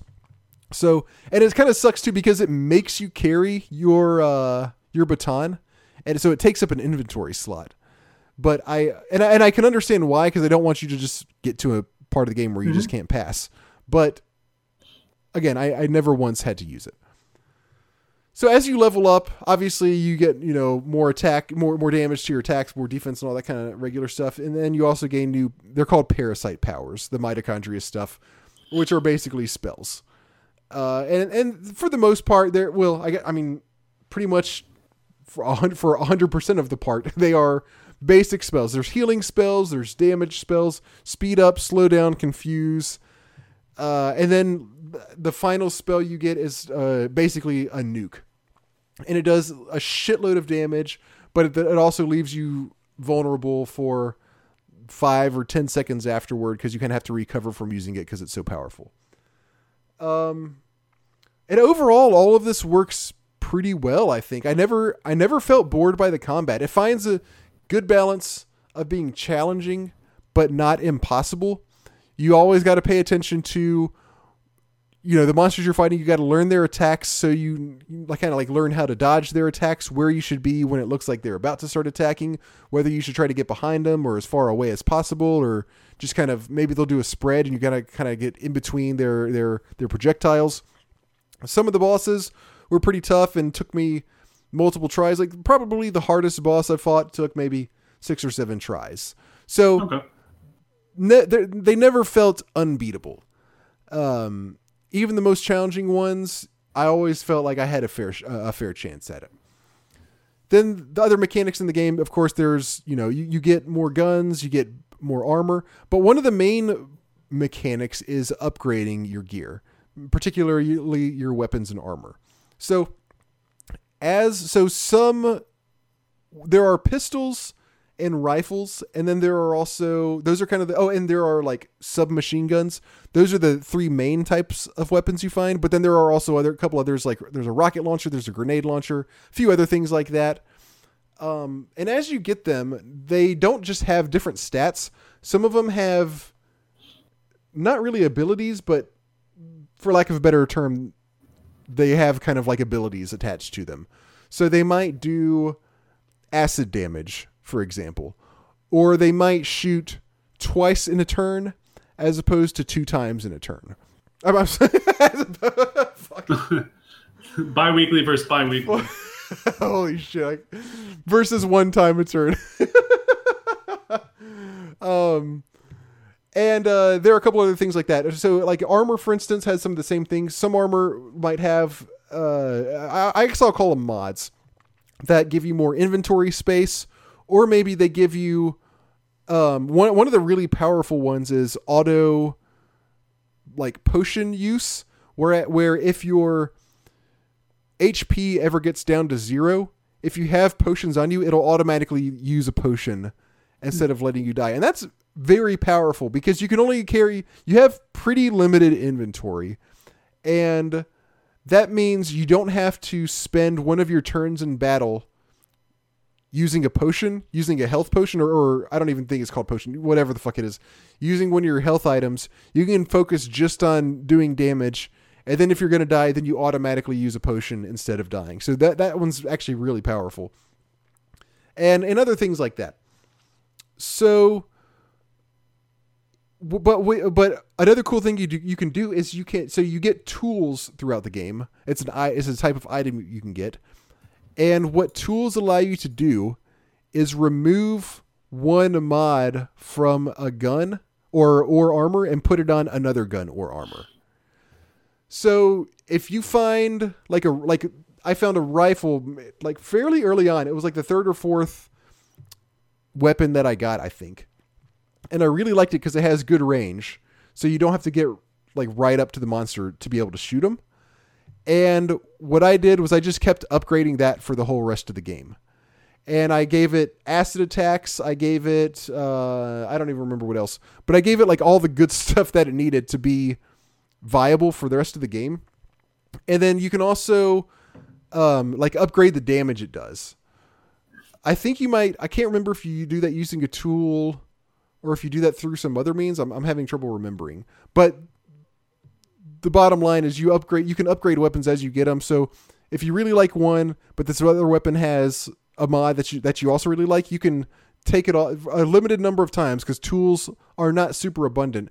You can take stuff off other weapons and put it on the one that you liked, so you can kind of customize them that way. And it works the same way with armor too. It's like bulletproof vests basically, and you can modify them in the same way. Um, one weird thing though about the whole mod system is, as I said, one of the types of mods you can get is like you can shoot multiple times on one attack, right? Um, you can find like later in the game, I found one gun that does five shots per attack. So you would think that's nuts, right? Like getting to Mhm. attack five times on one turn. Well, no, it actually is terrible because for for some reason, when you have a gun that shoots five times in one turn, it does much much less damage per turn. Even if you're even if you put it on the gun that has high damage, it reduces the damage that the gun does per shot.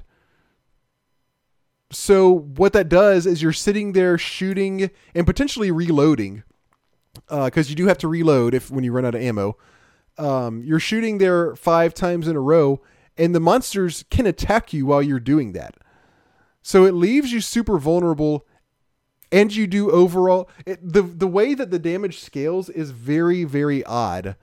Um it was either two or three shots on one turn does the most overall damage. I think it might be two. So two shots do a little bit more, do like 25% damage total than just one shot.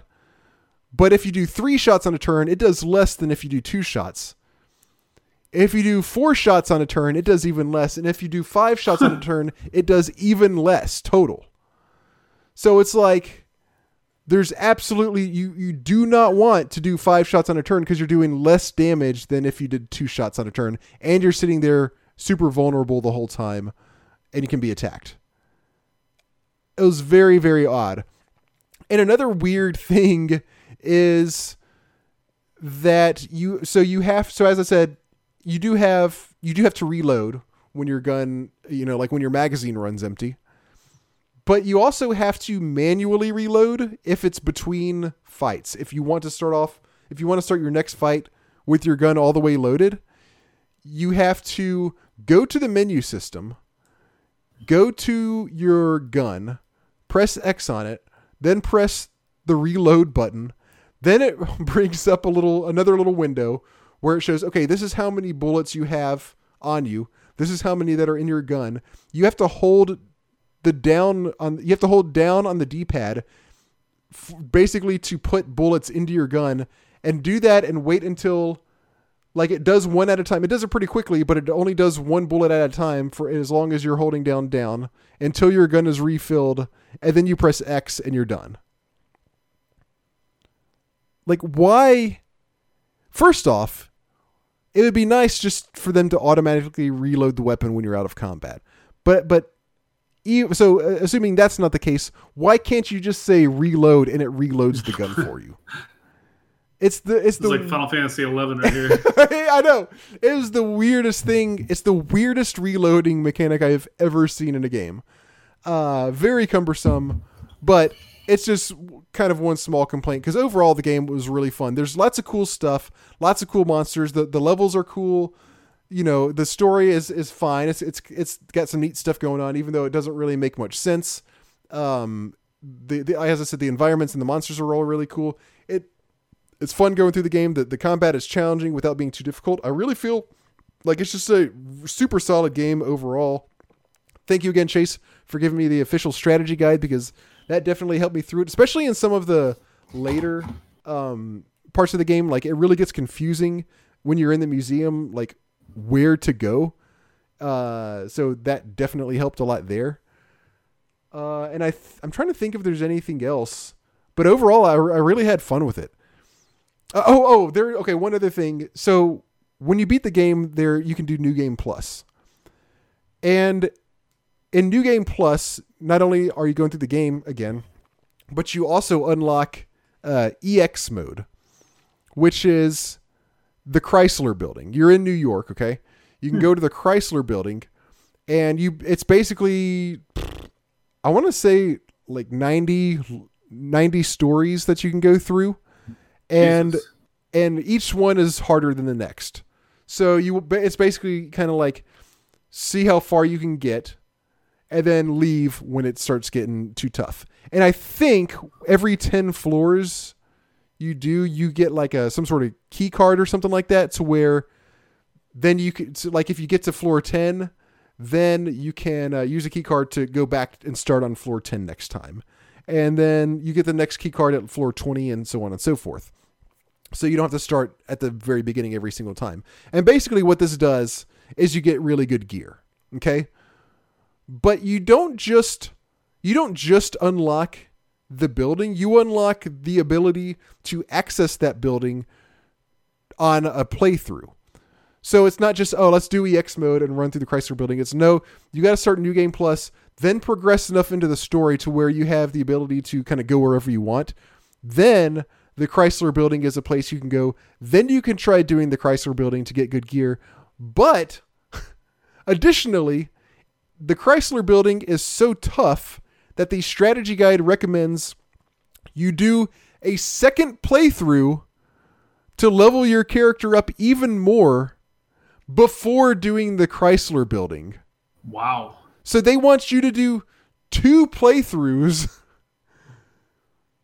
to be to to then go do the Chrysler building to get super powerful gear to do a th- I guess a third playthrough like that just kind of seems a little bit over the top to me, right? Just a little excessive. Uh, I mean, I guess obviously this is back when people didn't have a million games at once to play like we all do. But I, I mean, you could at least make it viable on the second playthrough. I think like nobody's going to be wanting to get good gear just to do a third playthrough of the same game. That being said, once again, I did really enjoy the game, just not enough to play three times consecutively.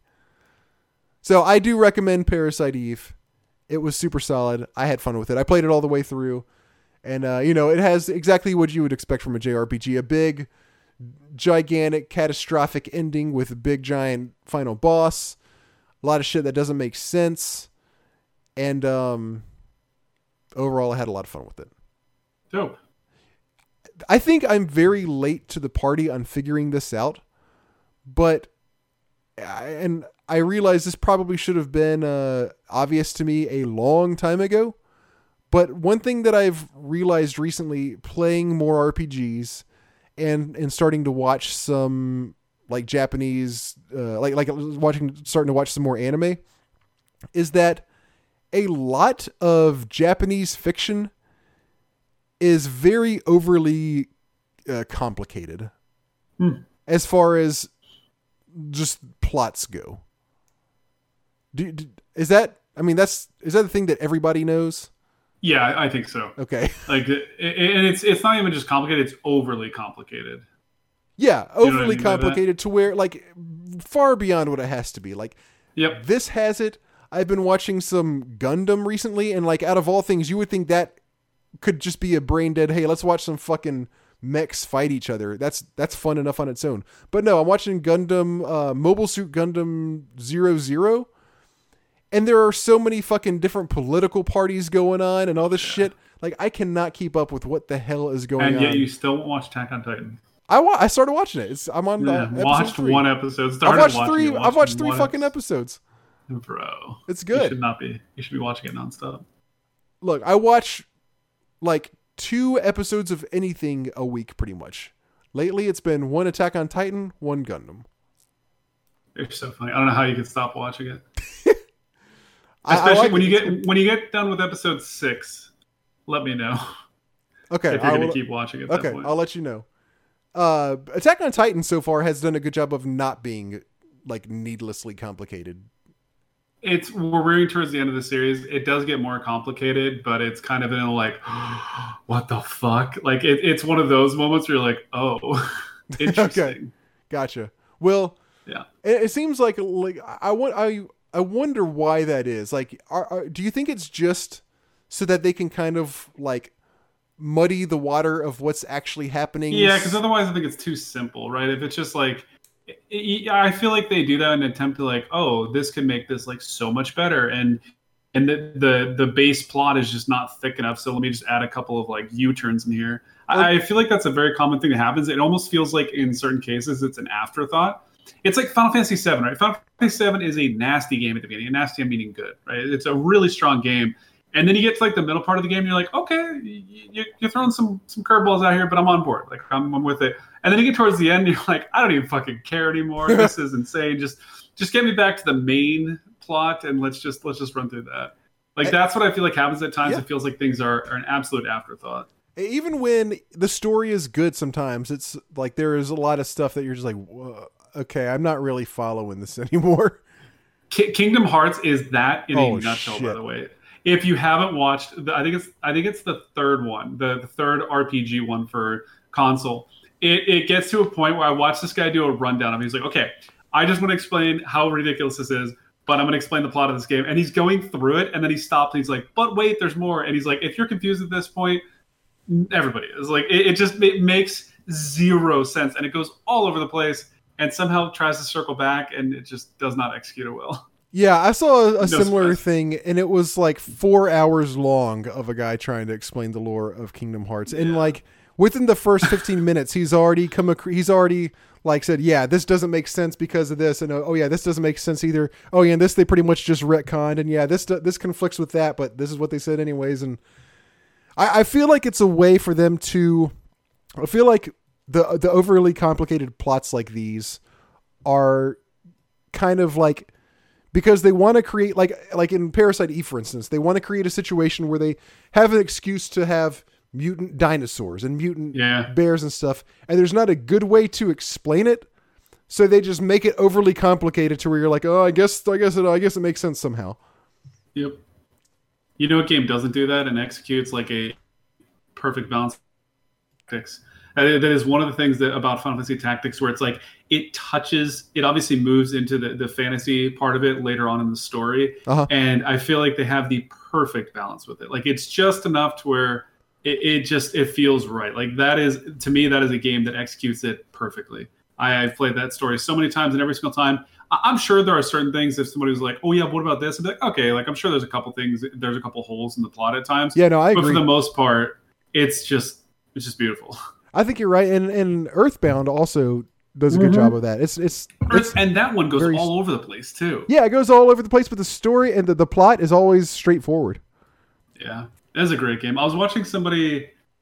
I think it may have been SNES Drunk. I was watching one of his YouTube videos and he was talking about Earthbound, and I'm just like, God, I want to play Earthbound again. Like Jesus.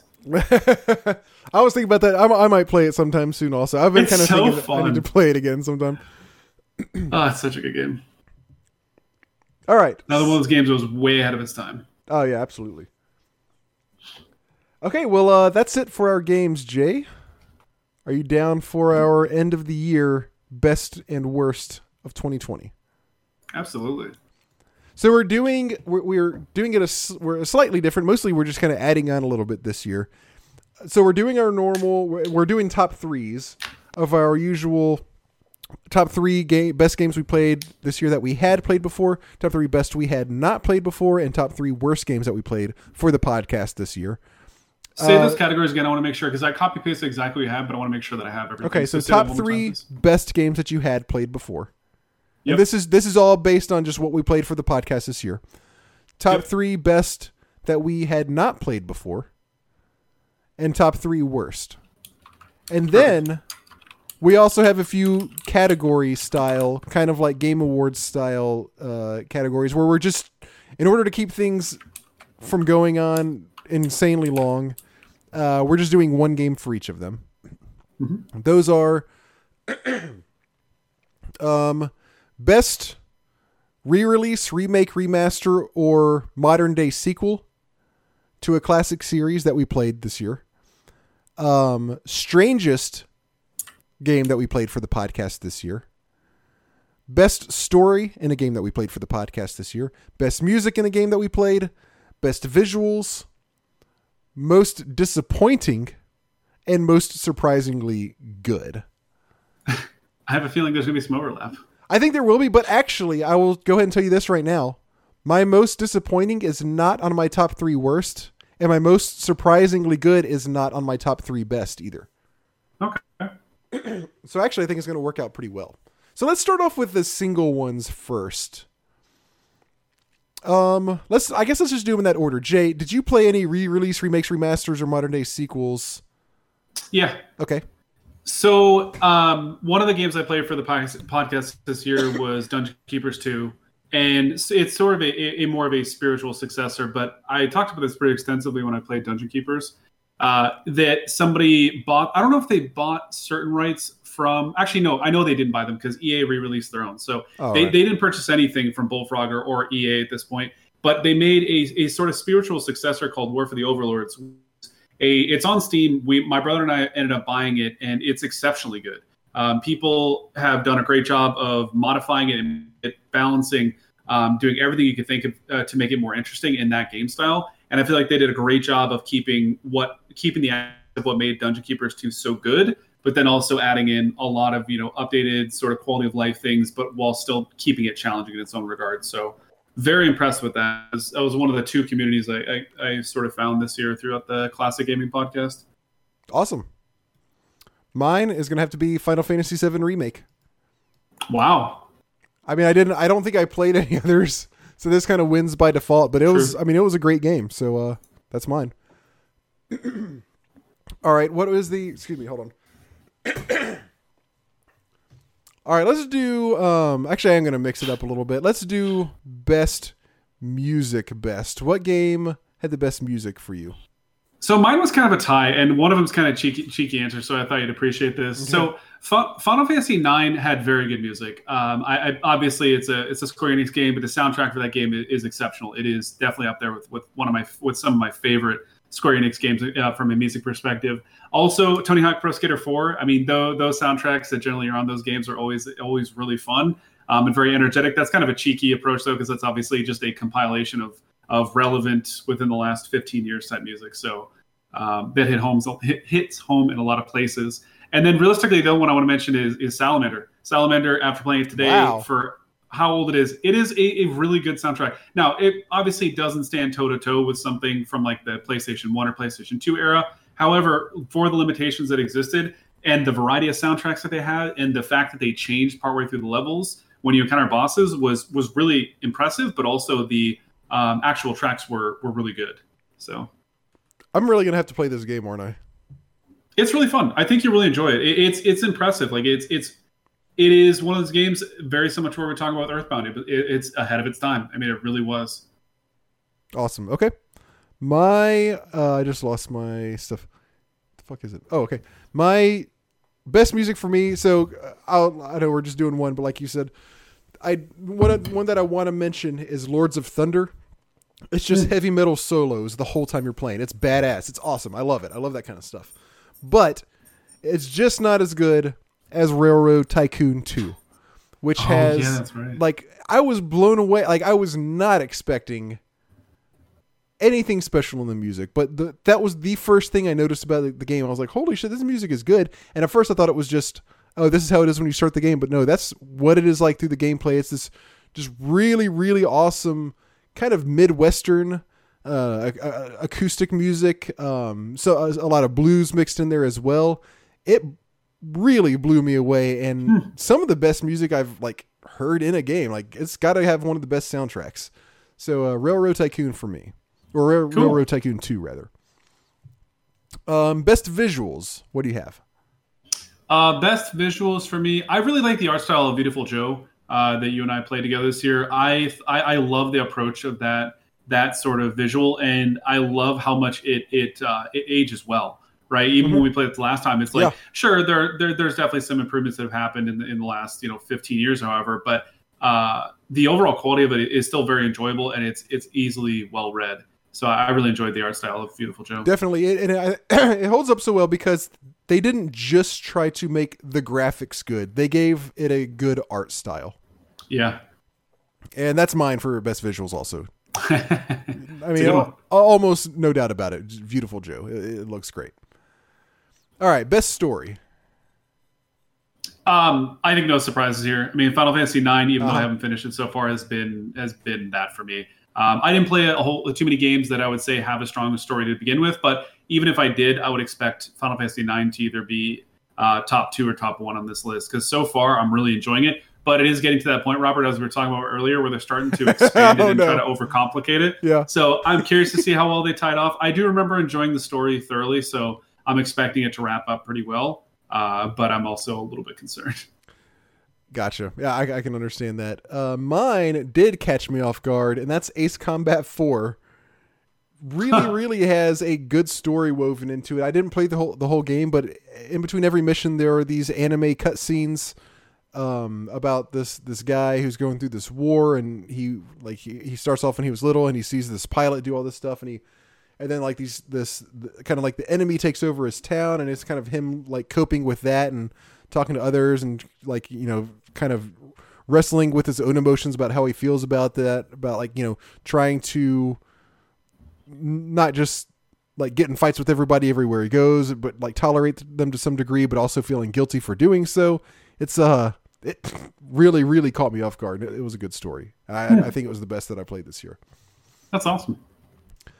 Okay, next let's go with um How about s- the strangest game that you played for the podcast this year?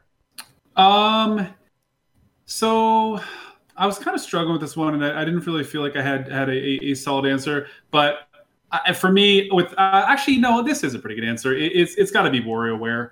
That game was. Yeah. I remember I used the word bizarre a lot when I was talking through this game, but that that's the game where it's like the five second puzzle and back to back to back, and Yep. the really weird things like brushing teeth and eating food and, and cleaning shit. It was just really really bizarre. So that that has got to be uh, my number one for that.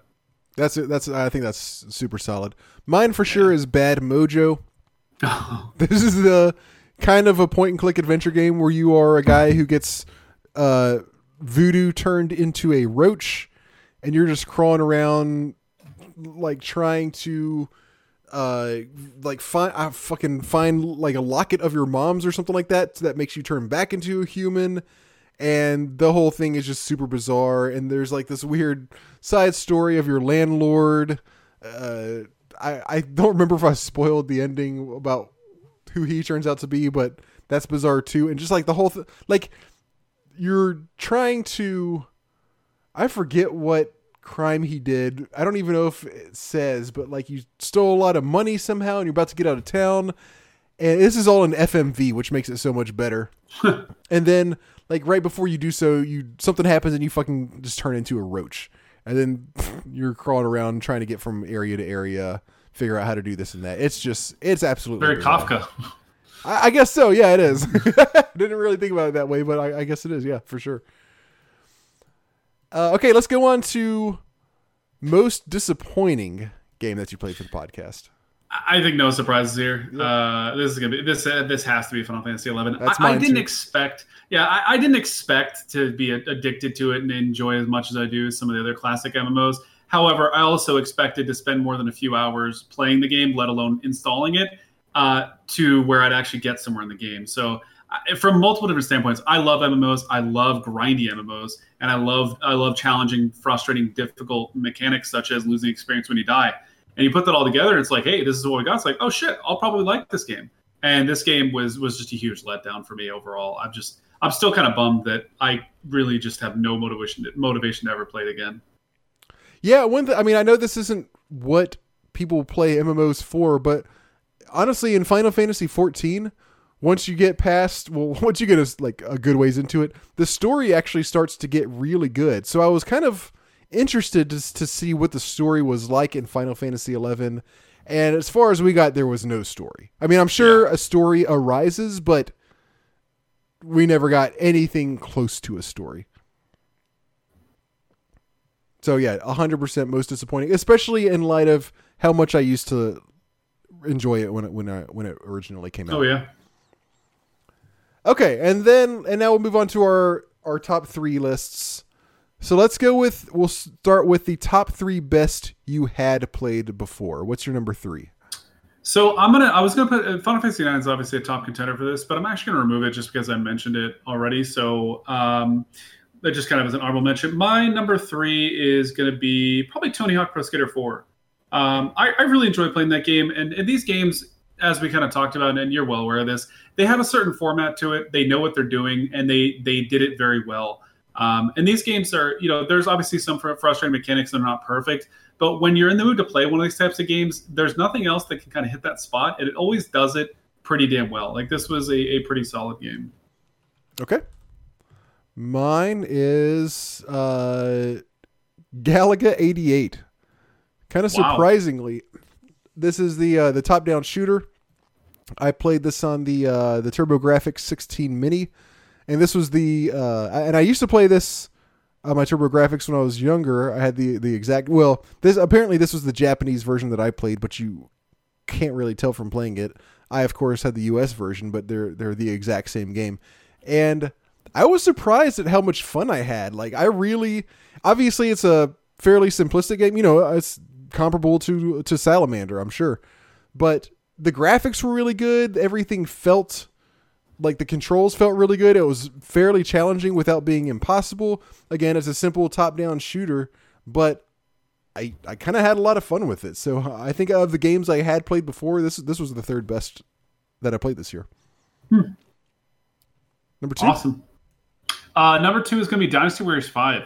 Purely on the basis of how much time I played this game, even after uh, after doing the episode, it is probably top three of my most the most time spent playing uh, playing games for the actual podcast.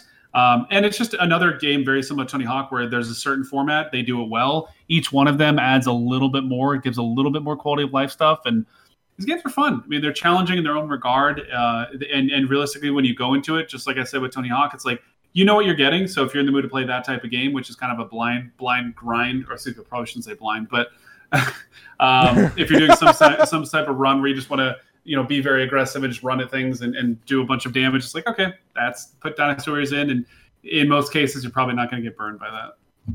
Cool. Um, my number two is Mario Kart 64. And maybe I should have prefaced this by saying I think out of all the games that I had already played before that I played this year, um, they, I don't have a lot of strong contenders in this category. Hmm. Mario Kart 64, I did genuinely enjoy. It's not a great game, but it was really good. It was really fun. I feel like, uh, and I think the kind of the main thing that I said when I talked about it was they did a really good job of converting Mario Kart to the 3D era. Mm-hmm. And uh, that's kind of all it comes down to. They everything like the environments and all that are fun. The racing is solid, so it's. They, I mean, it doesn't really do anything bad. It's it's, it's a fun game. All right, what's your cool. number one that you had played before? Uh, so my number one for has played is Warhammer Online.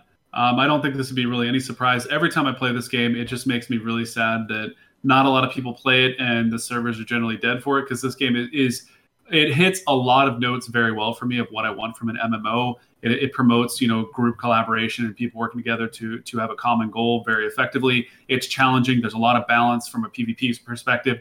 For me, it, it really hits the MMO genre exactly how I want to. Very similar to how WoW does as well, mm-hmm. um, with some some improvements and changes here and there. So I feel like this is no surprise. But even the last time I played it, I was just so bummed because there's just not a lot of people to play it, so you can't you can't get the full extent of the game but it, it's very fun and you can see really what they were trying to do at the time because it, it was a very specific time in sort of the MMO space. Um, and you can see that they were very successful in what they tried to put together. So cool. Awesome. All right, well, then let's go on to top three worst games that we played for the podcast this year. Um, let's do same order. You go first. Sure, I'm just going to get out of the way now. Final Fantasy 11, um, number three for me. I, I mean, realistically, it's arguably number one, but I want to try and keep it a little more interesting. But we we've talked about it, just absolute dead in the water. Gotcha.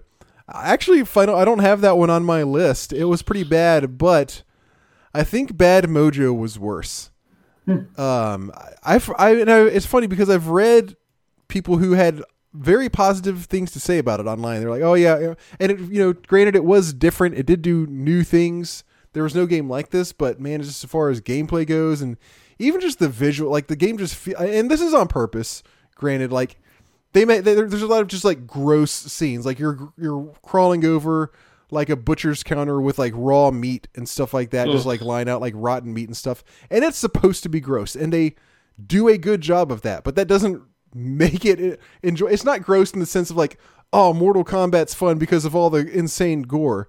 It's like no, I just don't like want to be walking around constant just dirty like grimy counters, uh, you know, just trash like all over the ground. And it, again, it feels weird saying that because that's they did that on purpose. They did a good job of doing that. They wanted the game to feel gross, but it just doesn't feel good to play a game that feels gross 100% of the time. But most importantly, the gameplay I found to be very bad and uh, the story to be absolutely bizarre. So it's it was for me it was a bad game.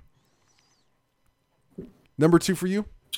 Number two for me is going to be Civ Four. Um, another one of Ooh, our, wow. our group group playthroughs. Civ Four was just was such a because I mean the first Civ that I played uh, was five and then six. So I, I, know I was definitely spoiled for that. But playing Civ Four, it was just there were so many quality of life things that were missing for me, and as well, it just it just didn't capture me the same way that Civ Five and Civ Six do at all. And I, I don't know exactly. I really can't put my finger exactly on it, but I didn't have any any real fun with it. I mean, it just it felt like a, a weaker version of the newer ones, which is obviously exactly what it should be. But it was just so noticeable to where, uh, realistically, after we are done playing it, it's it's not something that I would ever play again. Um, uh, maybe at the time, I'm sure it was very ahead of, ahead of its time, and you know had some really unique elements to it. But yeah. it just it did not draw anything from me. Okay, my number two is Final Fantasy three.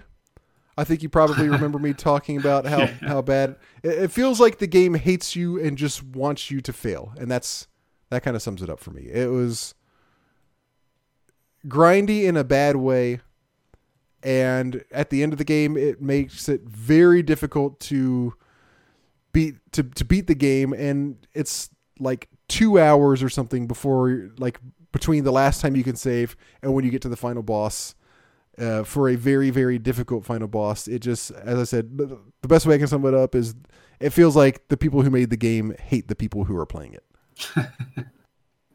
that's awesome Um, the number one game for me that or the worst game was Command and Conquer. Man, the the re-release of Command and Conquer and Red Alert um, was I am absolutely so so frustrated and so sad that that was not good at all. Um, it is crazy how much I remember enjoying those games, especially as a child. Uh-huh. But playing those again, especially when there was a lot of hype coming into both the the re-release of Command and Conquer yeah, and was. Red Alert just because the developers were taking a really cool approach on it. They did some nice balance changes to try and make it into potential esport, which is cool. I think that's a really interesting approach.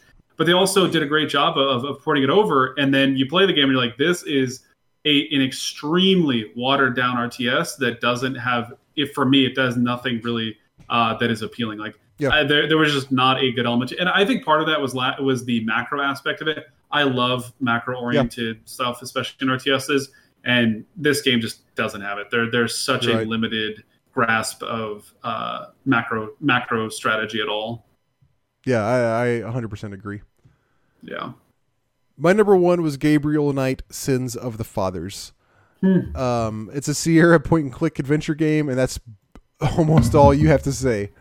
There are ridiculous puzzles, insane pixel hunting, things that you would never think you need to click on, but you do um, just uh, to, it's it has a really good reputation as well. It's supposed to a lot of people like really consider this a good point and click adventure game, and I think it's absolutely terrible. All right, makes sense.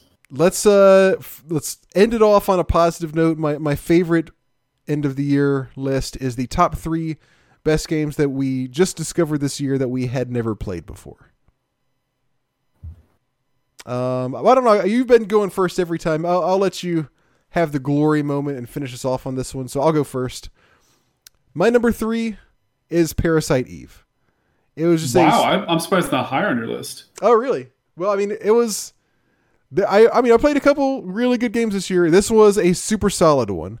Um, it wasn't revolutionary in any way, but it was uh, definitely a again just a really good RPG, and I, I appreciate that it was you know something different. It's not just the typical fantasy formula.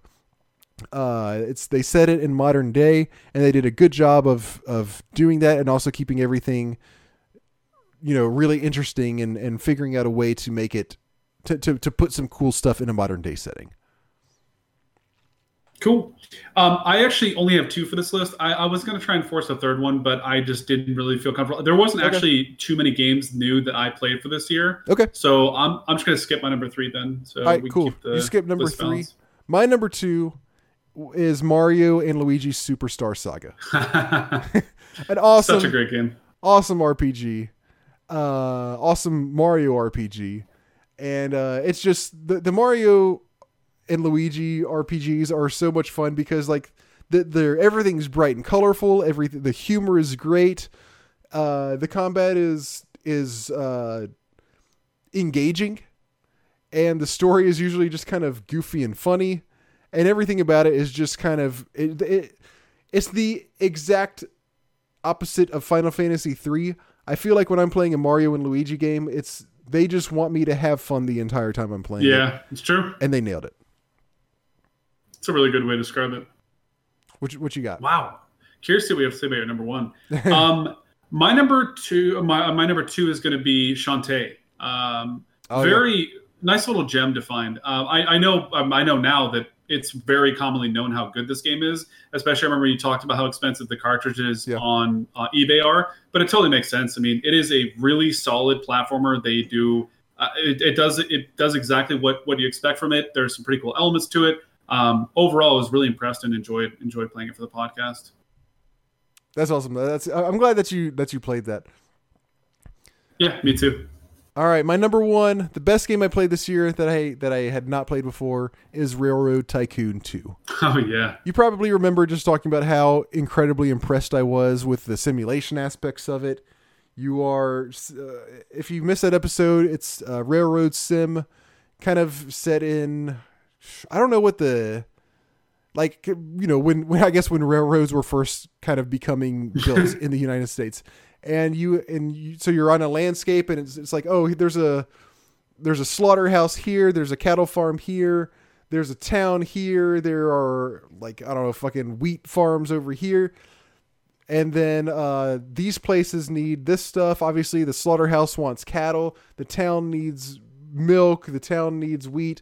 So you got to figure out like what place you know what is being supplied at places what is being demanded at places build railroads that connect them in the most efficient ways so you can earn money, you know, hauling one thing to the next place.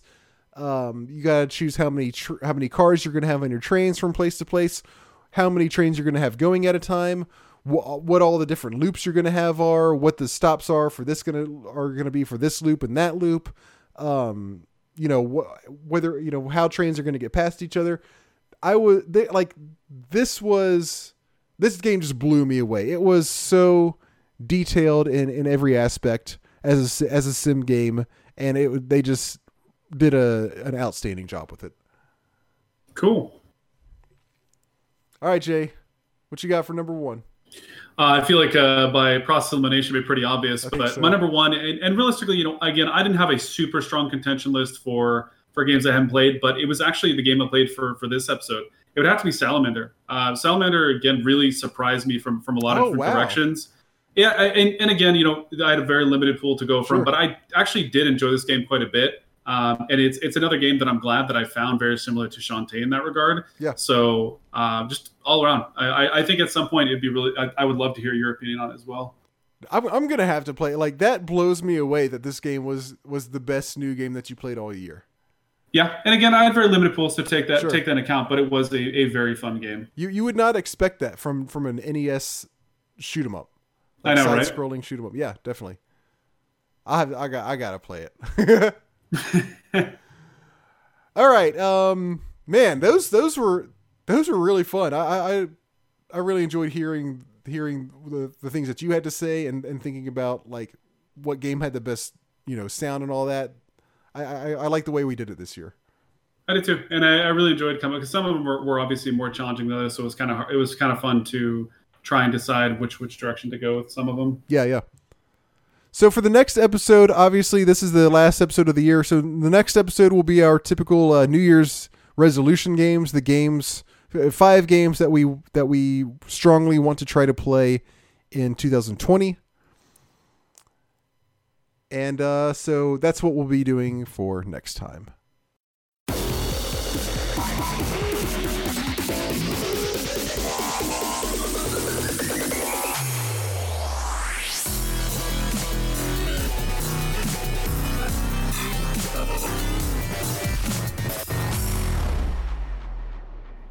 All right, on to emails.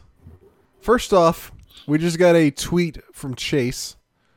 Uh oh. He says, I played Final Fantasy XI on my PS2, chained pugs like a noob, and, ac- and accidentally killed lots of folks a bunch of times. I guess he means by his mob chain.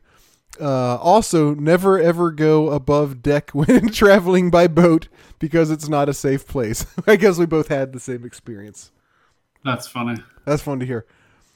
Okay, uh, where? Okay, here we go. We got three emails. First one comes from Samuel, and he actually uh, s- sent us a message on Twitter and said that he has bad memories of Final Fantasy XI. So I'm, I, I was I'm really looking forward to see what he says about it.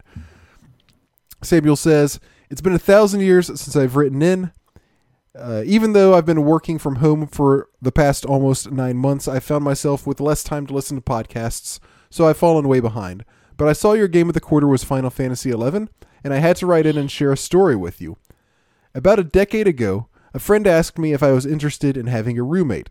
My friend said this person was also a gamer, and he thought we would be a good fit. Oh no, I don't know. I don't like where this is going.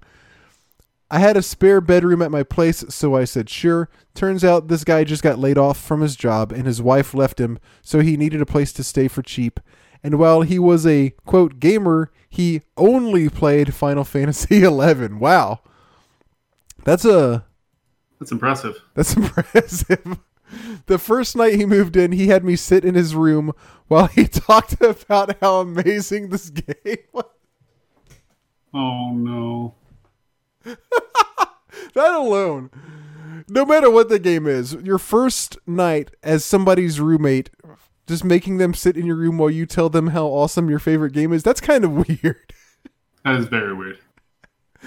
He had me sit in his room while he talked about how amazing this game was and that he was this high ranking guild leader of one of the best guilds on the server, of course. He told me that the game was way better than any other MMORPG out there and that I should give it a try. He also got me to pay for a month of game time because he, quote, didn't have a credit card. I was young and stupid. Oh, what a bitch. So I tried the game out and I hated it. Admittedly, I was used to MMORPGs like World of Warcraft and City of Heroes, you know, fun games. So the gameplay of Final Fantasy XI was jarringly different. I played for a couple of days, then quit and reinstalled WoW.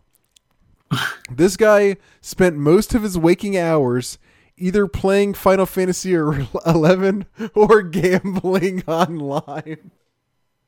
What? I'm starting to understand why he why he's not married anymore. He said he was taking a course at a local community college, but he never went anywhere. He said he was looking for a new job, but he but he just played Final Fantasy XI until the wee hours of the morning, which screwed up my sleep schedule because he was always yelling at his guild members. Jesus. I'm starting to understand more why this guy doesn't have a wife anymore. Uh, chain smoked on our balcony, which caused the entire apartment to smell terrible and ate my food. Oh Christ. I kicked him out after he didn't bother paying a second month's rent. That's actually crazy. TLDR, I have nothing but bad memories of Final Fantasy XI, and you brought these memories back. I'm yeah, sorry. we brought them up for ourselves too. when you mentioned Final Fantasy XI was your game of the quarter, so I'll be suing you for emotional distress. Expect a call from my lawyer soon. But I still like you guys, so I won't sue for much, probably. Bert's written a book, so and he's got money. Holy crap. Th- This guy uh, sounds like he needs to uh, work on his life choices a little bit. I still love he- making him sit in the room while he tells him how awesome Final Fantasy That's so funny. Okay. Uh, next one is from Jeffrey. If you don't mind, Jay, I'm gonna have you take this one. No, it's fine. Uh, Jeffrey says, "Thanks for another awesome year of the podcast." Well, I guess 2020 was just an awesome year all around for everybody. Excuse me. Uh, many people are saying it was the best year ever. I feel like maybe something bad happened at some point, um, but I'm blanking. I'm bad at current events. How are the walk? Wait, sorry, you, walk bro- down you, you broke, you broke up for a second. Highlights of the year were Highlights of the year were the walk down StarCraft memory lane, more games nest, Rob's Okay, hold on. You're, you're, I'll, I'll, I'll take it. You're breaking up a little bit. Uh, okay, sorry. So Jeff says uh, highlights of the year were the walk down StarCraft memory lane, more gaming Jay and SNES drunk appearances, Rob's kick-ass guitar riffs, Jay falling in love with Heroes of Might and Magic all over again, even if he can never, never remember which ones he has or hasn't played. Beat 'em and eat 'em and that episode where you had the incredibly charming guest host who talked about Breath of Fire 3, blanking on his name at the moment. Any, anyhow, here's to another Here's to another great year and many more to come. Never stop podcasting. Can't stop, won't stop. CGP for life. Podcasting with the boys. Podcasting with the boys. Later, Oh, Jeffrey. awesome. Uh, thank you so much, Jeff, for the kind words. Um, yeah, my two favorite were were Jay never remembering which Might and Magic he's played, and also, of course, the StarCraft memory lane. that was Oh great. yeah. All right, and the last one comes from guess who? Chase the night cleaner. It wouldn't be an end of the year otherwise. Yes, Chase the Night Cleaner. He says, "Hello, gentlemen. Chase the Night Cleaner here with a very last minute email. How's the show going so far? I'm typing this on my f- uh, this one on my phone in my bed. Just wanted to I just wanted to share that part. Okay. Which brings me to my question of the day: Do you play games in bed? I sure do. Between the Switch and my jailbreaked 3DS, as well as my cell phone full of mobile games and, and, and emulators, I always have something on hand to play with. Jay, do you play games in bed? Absolutely. I have a Switch. Obviously, it's part of part of the best. Uh, that's like one of the two best things about it. I actually do not play games in bed whatsoever. I mean, every every once in a while, I'll take my laptop and play like maybe some Final Fantasy 11 or something, but very rarely. Usually, like if I'm late, sometimes what I, the, the the most that I do in bed is watch something like on my laptop. Uh, we don't even have a TV in our bedroom, so Yeah. Sometimes like if it's late at night and I feel tired but I'm not quite ready to go to bed yet, sometimes our couch isn't super comfortable to lay down on. So I'll lay down, I'll take the laptop with me and watch an episode of of Gundam or Attack on Titan, don't worry. Uh but that's about it. And, and I'll do that and watch one episode or maybe even just half an episode, half an episode right before I fall asleep. But that's that's the most that I do. I don't, I don't ever I don't think I ever really play anything. Um, obligatory second question of the day. If you if you play in bed, what do you play with? Yes, I did that on purpose. So I think you said Switch for you, and for me it's laptop. Is that about it? Is that about right? Say that again. The last part. He's asking what we what we do play. So if for me, if I do Oh. anything, it's on the laptop. You said Switch, right? Yeah, for sure. Uh, and that is it for me, gentlemen. Happy holidays, and thanks for another fine year of classic gaming in this wonderful section of your show. You do some wonderful things and have given so many of us hundreds of hours of old school fun and laughs. Cheers, and here's hoping 2021 is full of all kinds of good for you and your family. I really hope 2021 is good. Yeah. If it's just worse, like, what are we even here for? remember we were talking about earlier with drawing blood. That picture makes me really uncomfortable. What picture? I just posted it in our chat. Oh, all right. Hold on. I gotta look at the picture Jay showed. oh my god! I didn't real. It took me a second. Yeah, Um, is, that makes me uncomfortable. for those of you listening, this is a picture which I assume is not real. yeah, Um, but it's got like uh somebody like a uh like a line in somebody's arm as if they're drawing blood. And then the way it makes it look like the ho- like the the tube, I almost called it a hose. The tube Oh. kind of goes like off the picture, but then it comes back in on another part, and it's hooked up to a pen that the person's writing with. and it's a red pen, so they're writing in red. Yeah, it's a red pen. That's pretty good. Um, back to Chase's email. Uh, also, I'm taking a vacation for the rest of the year, so you need to clean up this time. Bye, Chase the night cleaner. Thank you, Chase the night cleaner. It's always uh, it's always a pleasure. It is. All right, Jay. Uh, any current gaming subcast stuff, or are we good? Uh, just something real quick. So I did. I ended up repurchasing. I mentioned before Breath of the Wild, which and my god, it was so fun. Uh, Which one? I'm, oh, sorry, Breath of the Wild. Wild? Yeah. yeah, I'm probably like 15 hours deep, and I'm just really enjoying it. It's just such a fun game to explore, and I haven't I haven't seen everything yet. So some of the stuff I'm going through is, you know, new to me, and it's it's just such a fun game to play through. Um, I I, I love how you love it so much. I really enjoyed it when I played it, but I I really just don't have a desire to go back to it. Interesting. Um, I just started. I, I think I mentioned this earlier. I just started playing Doom Eternal. Oh yeah, I Oh, yeah. say it because I talked about how I wasn't interested when it came out, and then I got kind of the the itch for it. Um, it's so badass. It is so good. I've heard like people say, yeah, it's mostly good, but it's got this and that that I don't like about it. So far, I pretty much love every single thing about it. It is Wow. it is just what Doom is meant to do, which is just balls to the wall action. Um, you're running around fighting demons, killing them, running up to them, cutting through them with chainsaws, ripping their heads off, shooting them with shotguns. It's uh, it's it- the game looks fantastic. It's super fast paced. It feels good. It's got fun customization. Uh, everything about it just is is it's perfect. It's like almost perfect Doom, which I I, I feel like the Doom that came out in 2016 is like hundred percent pure distilled Doom, and this is like 99.9% pure distilled Doom. So uh, I'm I'm loving it. That's all I got McDonald's? besides still playing, huh? You said I'm loving it, McDonald's. I'm loving it. Uh, obviously, I'm still playing Final Fantasy 14. I don't think there's really anything to say about that.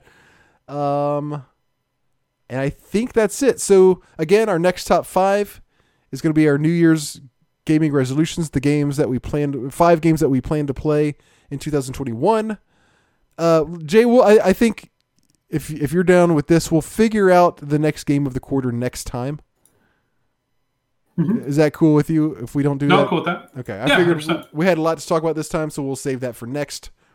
Um, mail us, mail at classicgamingpodcast.com. Uh, I'm at King Octavius on Twitter. You can follow our show, or our show. You can follow us on Twitter at Class Gamescast. Leave us amazing reviews on iTunes. Uh, check out other podcasts on the HP Video Game Podcast Network, and also have amazing holidays, an amazing end of the year, and an amazing New Year and uh, and hopefully the next year will be a million times better than this one. Um, please be safe, have lots of fun. Uh, Jay, what, any anything else that I'm not saying that I should have said? No, I think you covered everything very clearly. Just have a safe holiday, guys, and we'll we'll talk again next year. All right, well, thank you so much, everybody, for listening, and um, obviously we'll be gone a little bit longer than usual this time. We'll hopefully hopefully we'll be back like maybe the first week of uh, January. So we'll see y'all in three or four, maybe, but we'll see y'all in about a month.